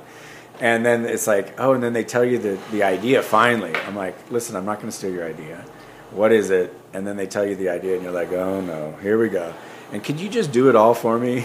And I just want to go out on a boat and I, st- sail. I still have it now like when we do trade shows Yeah. and at the end of the show someone will come up to me and they'll be like hi my name is Martha what should I do I'm like what? Like that's it? That's all you're gonna ask me? There's absolutely zero. Like you have. n- I was like, well, what do you do? Like, oh, and then you know, well, I take care of senior citizens, and I'm like, okay, so you need to figure out what's those senior citizens need that's hemp or weed Yeah, related, exactly. you need to like deliver them because that's your specialty is old people right now. You shouldn't step out of your lane. You know what I mean? And that's the the weird part is that there's a lot of people that think they want to get into this industry, but the part of getting in the industry is having a passion for it in the first place. Because if we weren't about weed this whole time, we would have definitely gone nuts. Because you know, even when you're with your people, you go nuts, right? I mean, you're like, oh my god, what is wrong with these? Ah, it's like so hard. But at the end of the day, when you are passionate about it, it don't it doesn't matter. You can deal with it. You know, you're like whatever. Between the two of us, that was the thing. I think that's the reason why we worked as a partner is that I dealt with the weirdos yeah, way he can better. do. He can like spend all day. like I could, cause I'd, I'd want to get information out of these guys and figure out what they're all about. You know what I mean? And Doug would have like, I'm out of here. No, because also I had to run around to make the jackets. I mean, we literally made them in Amsterdam. The first jackets were made with uh, Muslim ladies who didn't really leave their homes except to go to the grocery store and sewed them in their homes. So I used to have to go get the fabric, lock the ends, uh, dye the fabric, get the thread, do it all, bring it every. So I'm running around all the time, and then let so Adam could talk to all the all the interesting types a little bit longer more than me. Yeah. And then I we learned a few techniques like uh, one was like ah, you know, you get talking and someone's really going, and you already told them, look, I got five, ten minutes, and it's going longer, and it's like, oh, parking ticket, I got to go run out to the car to park it. That was the number one excuse. Oh, yeah, because everyone understands that, right? You know, like, oh shit, I don't want to get a ticket, so that was my way out. But the interesting part too, though, is that at the end of the day, like people who um, would be my friends, but then end up hanging out with Doug, and then it was like we had to sometimes transitions where you know they're I'm too stony for certain guys. They end up like all of a sudden gravitate towards Doug, and then the other way around. We had. Uh, yeah, like like Guy is a good example. You know, Yeah, yeah. Guy is a good friend of mine. We used to work on boats together, but in the end, him and Doug became better friends. I was, yeah, I was best man at his wedding. Best man at his wedding. See, I, I got I got demoted. I'm like, "Yeah, but I thought I was your buddy. but you know, it was like, uh, you know, that was a, that. It's always very good to have a good partner in, in your industry, a business partner. Now, Yeah. like, be clear about that. Yes, Let's- yes. business part, business. But uh, no, it is it is like the. Um, but it's also funny because if I work with other people and they're like, I got to talk to my partner, I'm like, ah, that's that's a no. You know what I mean? That's a guaranteed no. You know what I mean? Because at the end of the day, um, you should be always watching each other's backs and kind of keeping things, you know, keeping things moving. And that's that's been a, a struggle as far as uh, now we're we're expanding in the sense as Yeah. far as you know America's opening up. Let's bring Julian into this discussion because otherwise he's just going to be like, "Man, that was the easiest interview I ever did. I didn't say one word." Okay, But, I, but you know, I can do the intro here. yeah. So when I left, when I left, um, there was a vacuum, right? I mean, literally, it's pretty hard. That was one of the reasons that was hard to leave Amsterdam is that I couldn't imagine how someone else could take over what we were doing because it was all so, you know, fragmented in my head, in his head, Yeah. not written down anywhere where we both have it and we can both say like, you know, okay, yeah, I agree on You that. It was like it was like no, it was like everybody did what they could do, wore many hats. So um, after I left, I got always always hearing about Julian, Julian this, Julian that, Julian this, Julian that, and uh, but interestingly enough, it's kind of like. Um, it takes. It's good when you're not maybe in each other's worlds, and, and you're just kind of like cooperating in different ways. So like genetics wise, when when people comes new comes from TH seeds, people ask me about it, Yeah. assuming that I'm part of it and Right. doing it, and I'm like, well, You that's actually because the genetics. sure. And but but at the end of the day, I'm like, well, actually, the work is getting done uh, in Spain, and it's not getting done by me. So you know, it's like one of those like we need to you need to talk to them. So this is a cool opportunity for bring it together. to bring it all together on the show, and also for other people to understand who's in the in the in the team. So bring it away, Doug. Show us who this Okay. Julian guy is. So I was at the High Times Cannabis Cup when it was at that the the what was it the Roost that was it. Uh-huh. And Massimo works for us. Some the Spanish call him Maximo, and he's this really lively Italian guy who's really passionate about weed. He's like Doug, Doug, bloody hell, cazzo, come here. Know, he's got this really great accent, you know, and he's like the perfect person to be working in your booth because he speaks every language, and he's passionate about weed. So it's like the perfect guy, you know, because you get people from all over the world. That was always the great attraction of the High Times Cannabis Cup in Amsterdam is it's so international. You know, you got people from Japan, from all over the world. So he's like, oh my God, this guy grew out uh, sage from regular seeds and come smell it. So I just was like, wow. And, and, the, and this is Julian right here. He's sitting right next to us. He's right here. and since he's uh, French, I was like, well, we call it La Sage, you know, because French is the sage. And so I was like, okay. Very good, Doug. Very good. Very very good. Very good. so it's not LA Sage. It has nothing to do with I Los know, Angeles. I know. Le Pew. Yes. so, anyways, uh, I said, okay, can you actually? There's going to be this bio cup, which was going to be judged by uh, Howard Marks, Mr. Nice, Shantibaba, a few other people. And can you enter? Because we, like you said, there was a vacuum. We didn't have much going on, and we needed to start entering contests again because it had been a long time since we'd done that. We knew we had good genetics, but the only people growing it out were the people that had bought our seeds. So he had bought the seeds from us, grew it out, and so it was actually an entry from Paris. And so our first competition, uh, we won first place with it. So let me let let's give it to Julian. Give it to Julian. Come on. Hey. For this cup, I drive Yes. So we had Paris to Barcelona to Yeah. give the entry. Stay close to the mic because you're So there you go. it was really We'll hear it. It sounds better. really dangerous for us to enter this cup. Yes. And at the end we win. So Yeah. Well, yeah, It's and on top of that, on top of that, it's like uh, you know, it's great when it's seeds coming from. Then it's it's it's there's no like oh it's the one selected out of ten thousand cuttings. It's like you know you you had limited selection. Yeah, just so 20 seeds. we did our job. Just two You- pack of ten. So yeah, so we did, you know, we did our job up to a certain point, but at that point, it's like really down to the skill of the grower.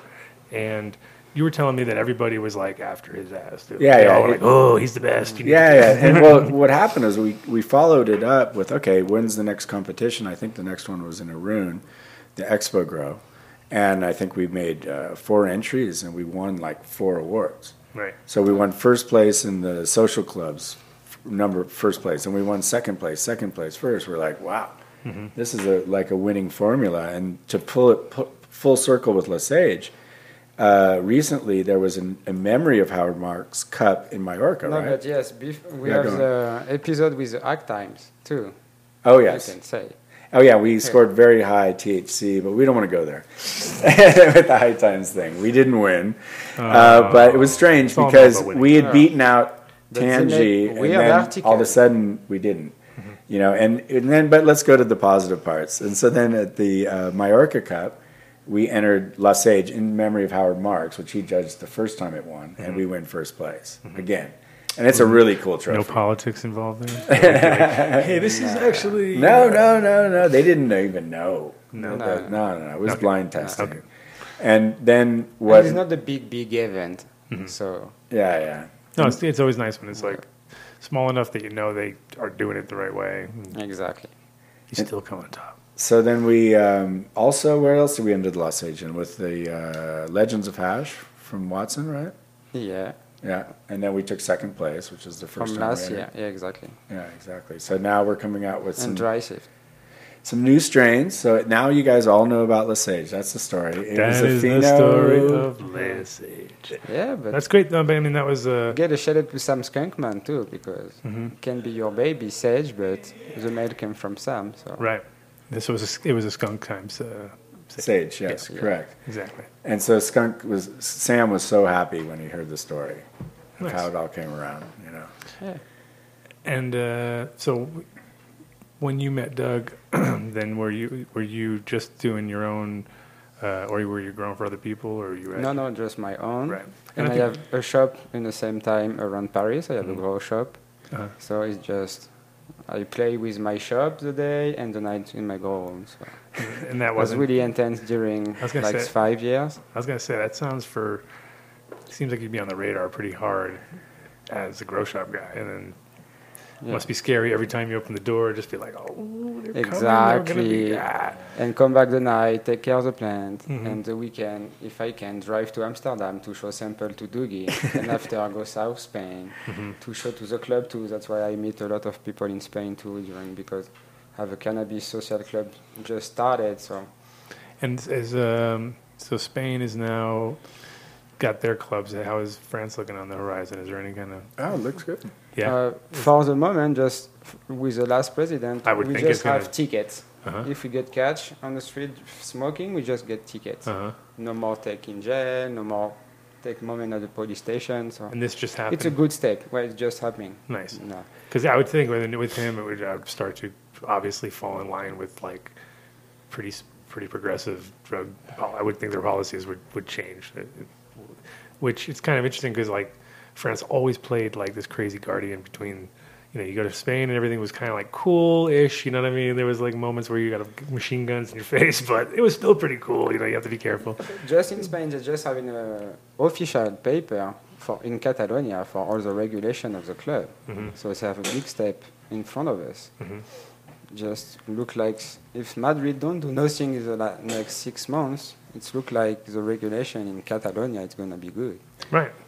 And uh, yeah, we did you did you check with Jack if he's still awake or? Oh, could bring him in in, in like the next 10 or something like that because then we got about we got about 30 left or so 25 30 minutes left Yeah. so it'd be good to get him in on like the in about 10 we could like discuss a little more about things that are seed seed wise that you've been doing. Like, uh, well, the Chico, the ones that I get obviously asked, like I was saying Okay. earlier, would be like the Chico, of course, and Chicle. Chicle. Chicle, See, I don't even know how to say it.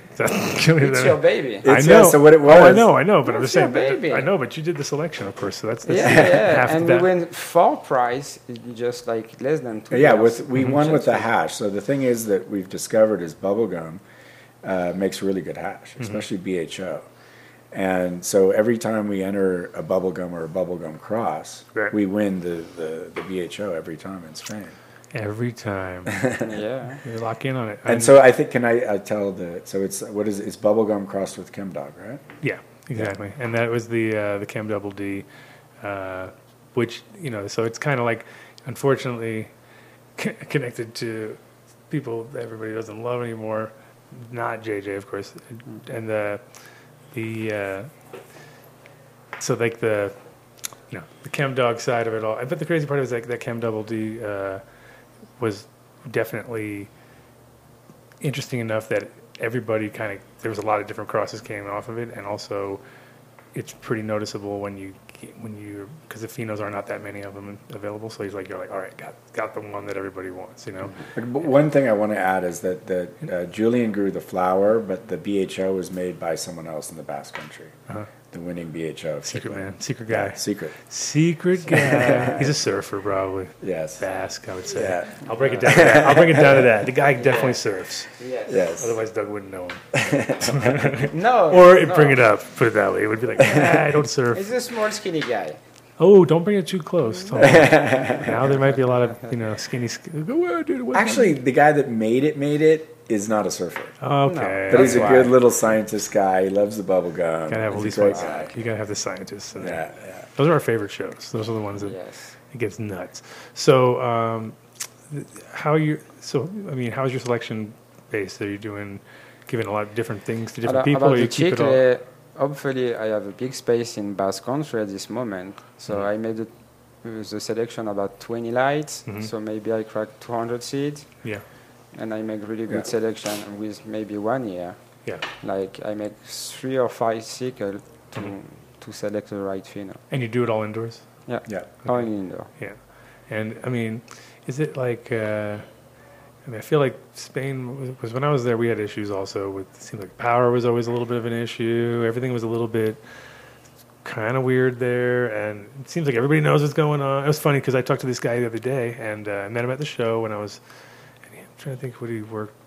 He worked with somebody I was like not too impressed with.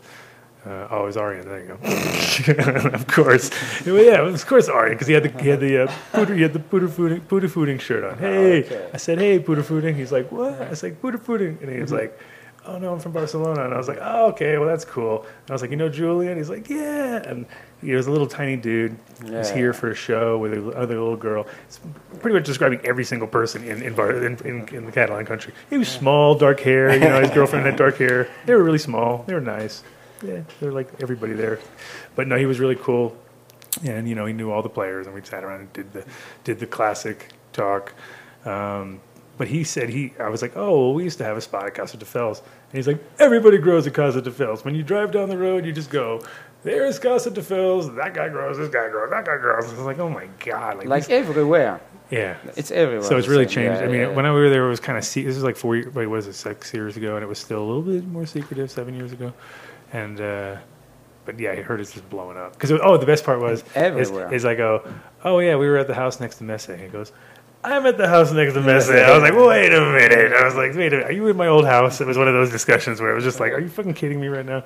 But yeah, he was like, no, I think I was on the other side because I'm pretty sure the guy has a big house. I'm sure there's more than one house next to his I place. need follow the story, no? Oh yeah, sorry. It's still a movie, so Yeah. I need, I need follow the story. and uh, but yeah, it's kind of gotten to that point where it's known now that it's uh, you get a, you know, a little rich neighborhood which people just love blowing up. Eh, I mean, you know, it's some funny story in Spain. You have some uh, like big neighborhood, like really small town. Mhm. At eight on the night, the full town it's blackout because all the grow started at eight on the night. So pff, they shut down all the whole town because Right. it Blew out the all the transformers. power exactly. The So they figure out with a company of electricity. Yeah. What the fuck? Everybody, What's please just on? alternate your times. Everybody, you have to and step up. stole electricity and Yeah, yeah, it's a that's funny with the timing. Yeah, because uh, I can see that too. And then in neighborhoods, like when your when your building grows here, it's amazing how because everybody has to work within the parameters of actual codes and stuff. So they're putting on transformers like you're going out of fucking style to the point where they're like, oh, you need. You can't even work it off the pole anymore. We have to bring in a whole switch gear that is brings it direct, and you know it's like a tractor trailer truck worth of fucking electronics, and they drop it off, wow, in the front of your place, and you're like, okay, we've stepped. I mean, nobody does that in your. It can think about the places in Barcelona, the power and how shitty it is, and like, oh, it's just, yeah, you're asking for disaster. I think always, and it's like uh, it's taxing on the on the thing, uh, on the on the system. You know, I think. Uh, is there any outdoor growing at all going on, or It's still. I mean, the thing is, is that it went back and forth. So at the beginning, there would be you'd have your club, uh, social club, and the grow would be like right above it. I remember Mm-hmm. yeah, like that. I remember, well, I remember cool. how Jaime's was Yeah. down in the basement thing. And then that I never, ha- I never saw it happen. But that changed to where it was you could have a permit to grow uh, associated with the club, depending on how many members they had. And then La Mesa got uh, in trouble. Mhm. And then it was like, oh God, so now you don't want to be associated with the clubs. And so it keeps going back and forth. And so now it looks like, at least in uh, the Catalonia area, it's going to be back to uh, you can grow for a club. That's the way it looks, unless the federal government, they have the same, kind of a similar sa- situation that we have, is that you have regions that have different laws, but then you Mhm. always have the federal government, which is based in Madrid. Yeah. So, and they could sometimes come and put the stamp down. and is Madrid got any? They have clubs and everything. or- Yeah, they've got clubs now too. Yeah, they it's got very club. nice. They got club everywhere in Spain. Okay, that's good. Yeah. Because when I was, it was kind of like more seemed more regional at first, but now that's great. If everybody's, I mean, everywhere. And, and, and you know, I can't. How's the taxing of it? Is there anybody making any money though, or is that like? Uh, Yeah, they pay their tax. It's a little tax because it's still, uh, it's still association It's crazy, uh, right? with non-lucrative. Yeah. So Oh, they don't. Okay. I bet they do. No, not a single sale. just for the drinks, for the drinks, for the food they sell, Yeah. yes, Okay. but Okay. not for the, about the product. Right. Because for the member, if you are a member, you don't pay. They don't. You don't pay taxes about it. Yeah. Strange. Well, that's amazing because I mean, here that is the focus on everything. What is the tax rate here? Um, about thirty or so. You know, it's like it's like, and that's and that's. But at the same time, there's so much internal tax going on too, where it's just like, you know, oh, you're growing. Well, this guy's been, you know, quadruple charging you now for X amount of years, and you're in the contract, and you know, just like if you look at, you'd be better off going out and uh, moving out and buying a property and building a whole new place, but you're stuck on this bullshit and paying. You know, people are paying like some people pay like, for instance, ten thousand dollars for a four thousand square foot place just because they know you're growing there, and it would be eight hundred dollars. you know, what I mean? it's just like whoa. They're so Okay, I see. Yeah, so it's Yeah. amazing. Uh, and uh, So you wanted to pull in Jack. So you, so Jack is the owner of the plug in Barcelona, right? That Jack. Yeah. Yeah. And he's also started a uh, delivery service in Oakland, I believe. he, yeah, and Yeah, that's- it's just opening like last Yeah. month. So Julian was a little bit upset because we had just we were on a roll of winning every contest, and at the Spannabis we won with Underdog, and then the next year we share a booth with Jack, and we didn't win anything, and he won first place. We're like, what? What happened? And Julian's I'm back next year. Yes. what did he win with? Purple lemon cookie. Okay, uh, it did look good. He just yeah, didn't that's a much- cookie. Yeah, you know, like if you enter cookie or sherbet or something like this, you sure you win something. It's 'cause it just was about new. the color, you know. Yeah. He say it's not. Um, they don't get high. They don't put high in a Yeah. In the contest. Like explain better than Yeah, so I- I looked- I was This like, "Can is I see the ballot?" flavor, Flavor, uh, yeah, like flavor contest. Yeah, so they didn't have kind this high. was flavor contest. It was No appearance on the panel. and flavor. You're like, really? What about how high you get? Isn't that Mhm. important? Mhm. So, because we're THCs, you know, that's kind of important to us. Well, yeah, that's where we score high normally. Normally score high in that department. Well, yeah, a lot of people, uh, you know, are trying to do it like yeah, like more like a wine that's where you don't really drink it and you don't get you're just like spitting it out, you know, Ah, and, and it's kind of good. it's kind of the you know, or the or the idea that it's um, you know uh, impossible to judge. Which, if you do it in too short of a time, it's true. But if you you know do it smart and kind of space it out, you don't have to get ripped off every single thing. You have to like take enough to see if there's an effect, and if there's not, then you don't go keep going and going. Ah, I smoke the whole thing, and maybe there'll be an effect. That's not really the point. Like, do you know, take a couple hits, chill out, you know, and do, you can space it out. It is possible. I mean, we've done so many contests, and now it literally becomes like a, you know, everybody gets together, figures out smell, and then figures out visual, and kind of scores it on that together because that's like easier and more fun. Right. And then you kind of get down and you know do it yourself for all the effects. You don't need it. Can't do it in a group because it's not going to work. You've Yeah, you could call it. oh, this shit sucks. You know what I mean? You got to like literally do all the effect stuff on your own time. So the problem is, is like not. Uh, it's not like um, uh, you know running through everything real as fast as you can and just try to figure it out. It's more like do it in, do it in a smart way. And when we were doing it, we were like trying to figure that out for Right. everybody. We had probably too many categories. Well, Uh, yeah. which was nice because then it, it's like okay, you figure out the best ones. And if a contest has like only mostly sativa, or mostly indica, or the the Spannabis before it had it was horrible. It had bio or hydra. You're like, yeah, but you know, it's better to distinguish. Okay, you can do that too, but more important, sativa, indica, and mix. Yeah, You no, but they don't have hybrid. Yeah, they don't have hybrid. No. Indica, sativa, most of Yeah. the strain today is most hybrid. No Yeah. one have sativas anymore Yeah. in competition, so it's a little bit weird too. Yeah, yeah. We'll make it. Well, better. we have it. We have the exact opposite now with the, with the ADSI. It's like it's head to head. There's your weed versus our weed. There's no nothing. There's no other parameters besides that, uh, which is uh, you know like haze versus indica versus whatever. It was didn't matter. And even Was it like, double elimination or single elimination? double Last- elimination. Double. Yeah, so we get everybody get into another category, and we'd like do the lo- you know put put them into the next round, and it it actually worked out real well because uh, at the end the top two uh, each year, I think even all three in the one year were all organic, and none of us you know were you know privy to what it was. It was just kind of like it just and it wasn't like it, there was no prettiness to it or anything because it wasn't about scorecards and everything. It was just like you know bring it you bring it I bring it boom boom back to back and this is the winners. And all of a sudden it's like okay well how's that? Three organic fucking weeds it didn't matter. So so in the end it was like kind of spoke to me like all right well if you really want to grow weed that you want to smoke that would be it. Because uh, and we all do that you know I mean we like if you know something's good like if it's haze and it's ugly but it fucking tastes really really good and whatever. You don't care because you're you know what you the end is going to be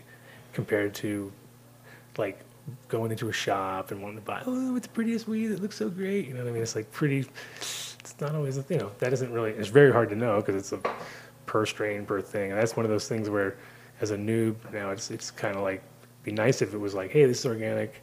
Costs a tiny bit more and I'd buy it if I was a noob and I didn't know what was going on because I think, okay, at least, and chances are your weed would be better, even if it was, Yeah. so you weren't all worried about how it looked. And, but you know, we'll see, live and learn. That's, that's the problem with like factory growing and all that kind Yeah. of style shit. It's like, you know, your, your guy in Barcelona with the, with the plug, he's, he's kind of like picky about his, he's only indoor, so, right? And Yeah, his, yeah, his yeah, style, yeah. but it's also Only very top clean. shelf indoor. Yeah. Extraction too, Mhm. because it's English guy too. So in English, the, the style and the mentality it's more than France and, and, and Spain, and they follow a lot the the US.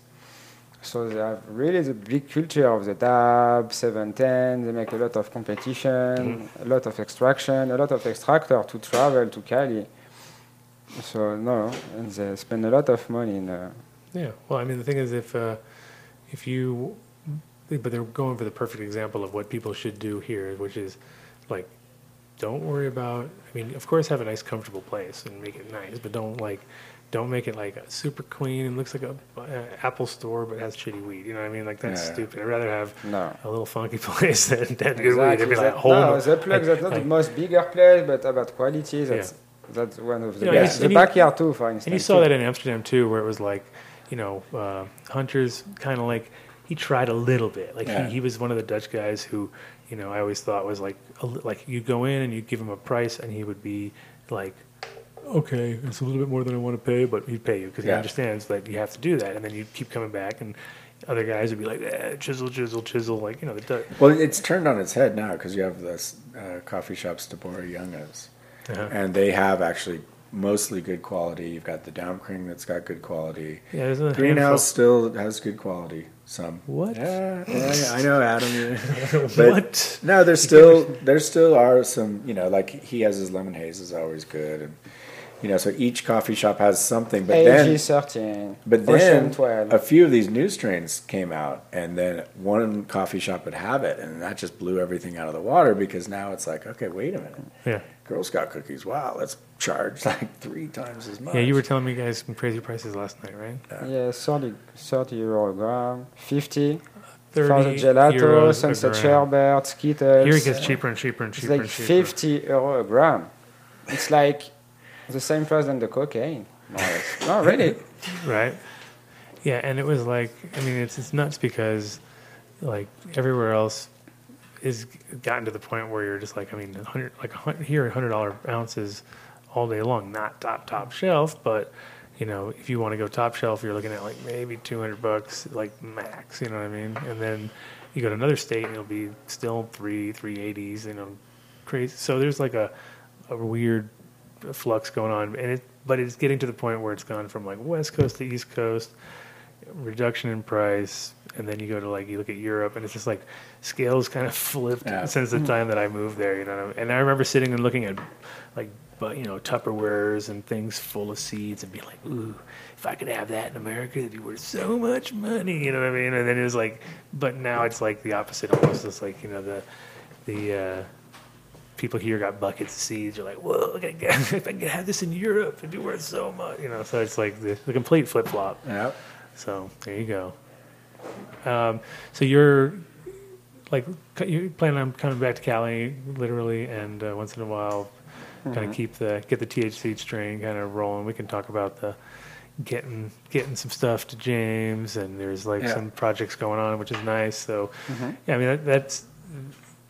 I think the you know THC needs a home in, in America that's like you know be Cali based, so Doug will feel comfortable. it's got to be near the water though. Of It's got to be within 15 minutes driving, or else. But you want Santa Cruz.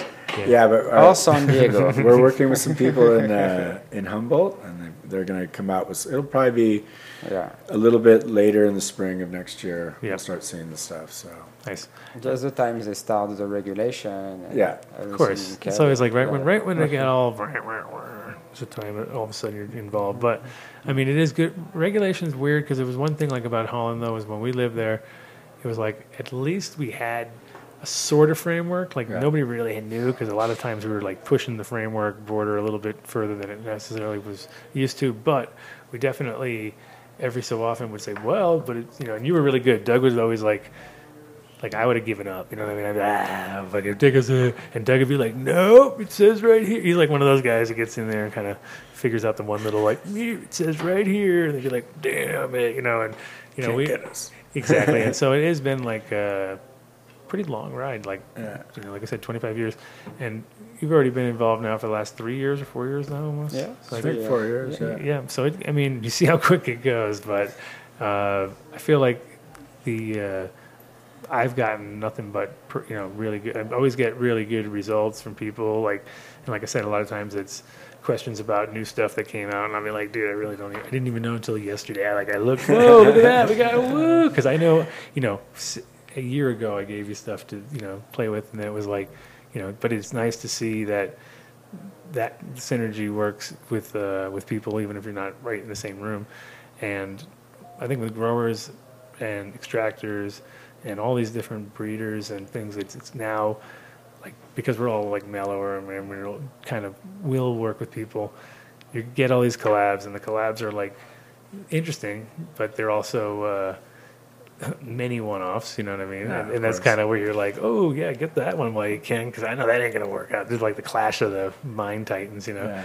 Um, Yeah. and and I, I think it's good that you know we have reps kind of that are, are working it right, and then on top of that, when when California gets a little bit more of a taste of what you guys can you know do for them. Yeah, and- what we can bring in. yeah, and then it's uh, it'll be, yeah, it'll be it'll be a good a good combo there, and also, uh, it's it goes so quickly global. Like I was asking about France, and you know you think like wouldn't imagine there's certain places like Cali, yeah, cool. You know what I mean?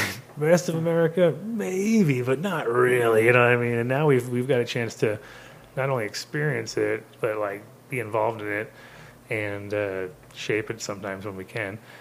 But it's like it is getting to the point where I'm seeing court like it is getting kind of weird. Like here in Colorado, it's tightening up and tighter and tighter, and it's not fun. And it's like uh, they haven't let people loose.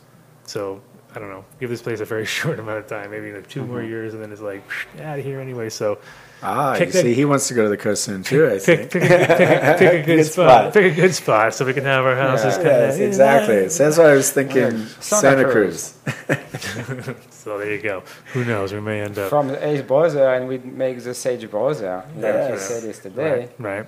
in Santa Cruz. So uh, we'll see. We'll see the future of that one, but it'll be cool to see. So track that one if you Well, can. and also it's like Julian's always asking, "Oh, ask Adam about this. Ask Adam about that strain." He's so into it, you know. Like as soon as I went into one of his rooms, Mm-hmm. I was just like, "Oh my god, this guy! Forget everyone else. Gonna, he's gonna kill him because it's so clean and Yeah. it's just like it's immaculate. He spends so much time down there and he changes the bulbs. He- does he wear French maids? Yeah, no, no, no. While he does it, that's the question.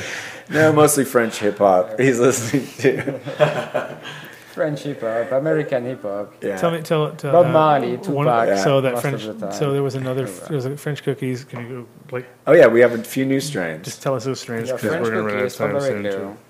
We're down at the last and five, eight.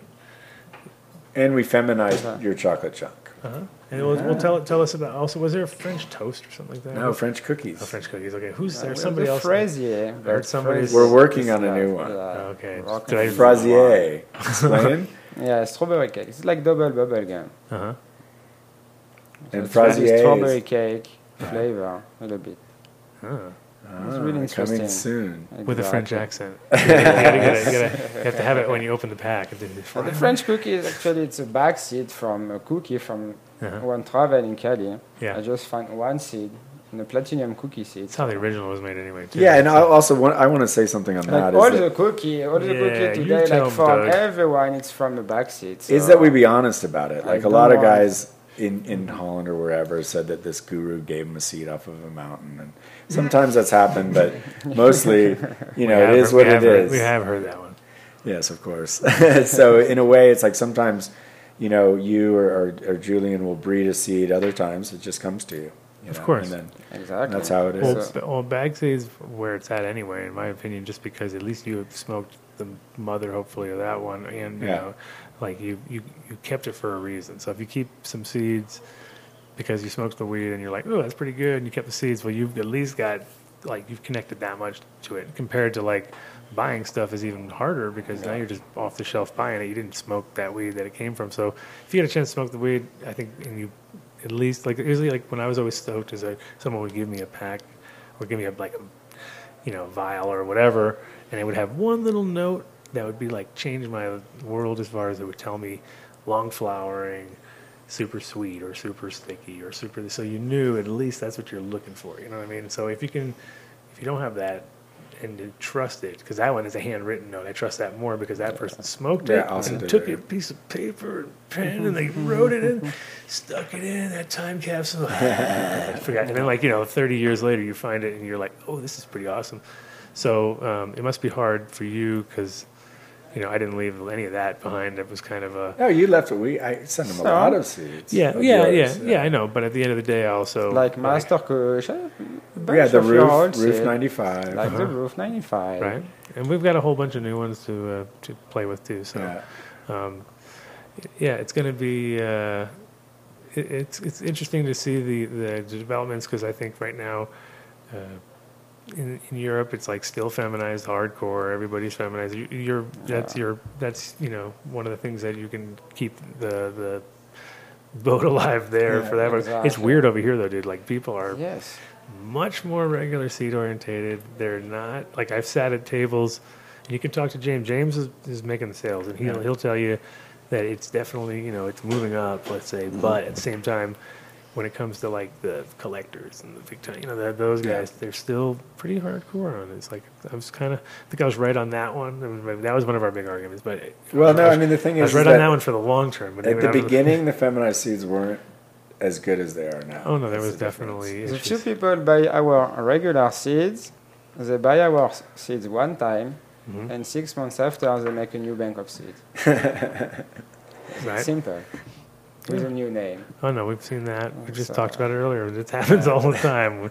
It's literally like the the last guy with his thing. He he took photos of the first. Like if you go back, you just have to scroll back on his Instagram, and it's like you go all the way to the back, and it's like a picture of a bed at a hotel with a bunch, twelve packs of seeds. Then you scroll to the front, and it's a seed company. You're like, oh, this is like mm-hmm. the, the telltale sign. Joe Byer guy or whoever. Yeah, yeah. Like- Yeah, with the, the powdery mildew shot. Yeah, exactly. exactly. And it was just like literally like where you were like, wait a minute, if I go back into the history, I can see the seeds that he bought, and I go up and I see him selling them now for twenty bucks a pack with the same descriptions as the originals. Like they're, you know, what I mean, it's just like, come on.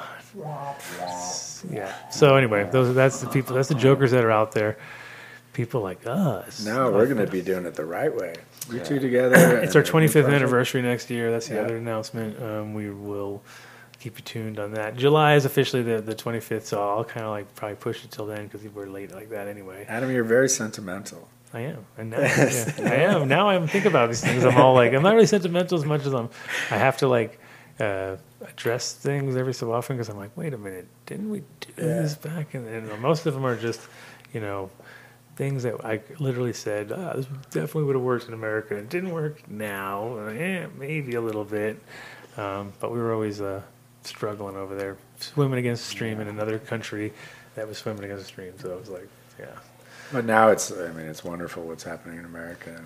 Yeah, I mean, It's now fun. Doug can come home finally. Because I was thinking, you've been there now. Because I, when I was there first, and you got there, I'd been there for maybe two years, three years, something like that. I think I've been there 22 years. Yeah, and I left on 21 years, so it's like it's that's a tough one. You're, already at two years past due date. You know what I mean? Like you need, you're getting all stanky. You know, come on back home be, now. could be. I mean, the reality is, it's like, uh, you know, it is it is nice to be here to at least witness all this shit go down because it's never going to happen again. Oh man, I, I remember when we went to that LA Expo. Yeah, and I was just like, even the first time that uh, Mike came over and said he had a dispensary, I just couldn't Yeah. believe it. Yeah. You know, because I was like living in a bubble over in Amsterdam. 2009, I think that was, Yeah. and that was a year before I got here, and that was And I remember seeing uh, Stevie D because he used to own from Harborside. He used to own Ecolution, which was a hemp jeans company. He even rented an office from us, and I was like, "You have a dispenser?" I'm, I'm from Oakland originally, you know. I'm like, "You have a what?" Like really, people just come in and buy weed? I just it just was not in my you know. I just couldn't imagine it, you know, until I saw it. So that's like now I'm like, wow, now they're going wreck. It's like, ooh, that's crazy, man. That's gonna be Right. like the Disneyland of weed. well, you know, and like we were talking about earlier, uh, Nevada's going to be nuts. It's it's going to be uh, already because we know cannabis can deliver, but at the same time, it's not liquor or something like that, where you know, it, like people are just people are going to kind of produce overproduce. We know that there's going to be way too much production, and then the quality is going to be a small percentage of that production. So it's really going to be like finding the Well, we always golden nugget. You know? relate it to like a vineyard because Julian's from France. Uh-huh. can't, what what are we going to call it again? The is it a champagne or something? What is it? Grand Reserve. The Grand Reserve. Oh, yes, yeah. that's what we want to grow. Right. well, well, I mean, it is going to be it's terroir, and that's where California crushes Yeah, it right now. yeah, you know, it's all going to be regional, and everyone's going to have their thing, and Yeah. that's where they're How about lucky. the land, the soil? Yeah, and they're lucky because they're in the perfect spot for that. But at the same time, uh, it is the market is shrinking and Yeah. turning weirder, and you know, I'm uh, I'm lucky. That's why I want you. You got we should come here and witness from this side because over there, eh, you know, we, we Yeah. know what the future is of, of Holland. Is they have Yeah. to like go through a huge amount to get back even to close to being keep catching up to anybody anymore. They're like losing losing ground on that department. You know? Yeah, I think what will happen there is they'll probably license uh, within the next four years, maybe like ten people, Mm-hmm. something like that. Well, what's his name is still rolling hard. Uh, our other buddy who we helped out when he first came over, and now he's like running that that farm, the only legal farm that's there. Um, you know what's his name? Uh, You mean in Holland? yeah. Oh, I thought it was now with Sensi. No, you know what I'm talking about, right? I Uh, think so. anyway, anyway, that's another whole show. We It's a haven't. whole We are nother we show. are over. The show's over officially Wow. at now. Eight. Whew, it's like man, that was long. It was long, but it was went quick. You see how quick it goes? Because Yeah.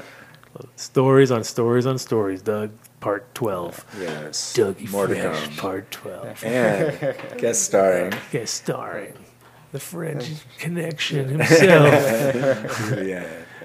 Yeah, uh, Julien, the Frenchie is here. Uh, we, Good accent. I- we don't have a Stinky LePew. I can't believe it. No one's really. you haven't- LePew. You didn't do a Stinky LePew uh, sort of mail in. We need that. The pew. Come on. um, I want to thank all of the Look is good listeners who have listened to us ramble on about stuff in incoherent ways. Didn't drink anything. Notice that we made it. a bunch- If we were our old selves, this would have turned so sloppy. Sloppy, oh yes, my correct. god! Yeah, Willie would have called in. Al, it would have gotten crazy. We haven't even touched the surface of the, the debauchery that has gone down. But oh yeah. If uh, you want to check in next week, I have, we have to actually have a, some sort of a schedule, and I will put it out earlier this time. But I have no idea right now. I can't pull it up. No, I- no accesso, no accesso. But James Bean and I actually came up with some sort of a magic plan. Okay. It's going to work out great. The magic bean. Yeah, Magic Bean plan. So I want to thank Mr. Bean for calling in for the 420. Mr. Bean, man on the scene, whatever swag that we try to do every week. Worked out this week. I want to thank Doug for showing up. I want to thank uh, Julian for rolling in. I want to thank Joel, Ace down at the farm, who's blowing me up. Andy down there. I'm putting the money in the bank right now. And, CC uh, for watching DJ. CC Nick. for watching DJ. My Nick, son, that must be fun. DJ's now nine years old. Nine years old. That's Wow. So you know what? What I almost almost that double of Doug. is that they're like, oh, that makes you senior. I'm like, what? I don't feel senior. Oh, you're hella senior now. Ah. yeah, Doug Senior. He had to tell you that. You didn't know it. no, people will say, oh, if he's Doug Jr., then I'm like, no, I don't even go there. Yeah. No, no, I don't Oh, look like senior. Of course you are. Now you ha- you're gonna be like the the uh, gym coach. You say, Doug Senior. No, it's uh, it's pretty cool to see because I never would have imagined that we would be looking at the next generation. Yeah. That's why I tell people is uh, now I'm a successful breeder because I have a kid. Before that, before that, I I nothing. I was that. not a breeder. I was not a breeder before that. Julian also Yeah, has a son. I We all three of us have sons. Th- My three sons. Our three sons, actually. Uh, big shout out to little Nick and CC. One double up. There's double up. Big DJ. Big DJ, DJ, DJ. It's funny that Doug's kid's name's DJ because it's like the opposite. Doug's opposite of a DJ, but it looks like one right now. That's the funny part. wiki, wiki, wiki, woo. All right, guys. See you guys next week. Peace. Take care. Practically every one of the top 40 records being played on every radio station in the United States is a communication to the children to take a trip, to cop out, to groove. The psychedelic jackets on the record albums have their own hidden This is a special question. We don't want you to smoke genetically modified ganja. We want you to smoke the real thing. We want you to smoke the natural herb. Some call it marijuana, some call it sinsemilla, some call it lamb's bread, and some people call it ganja.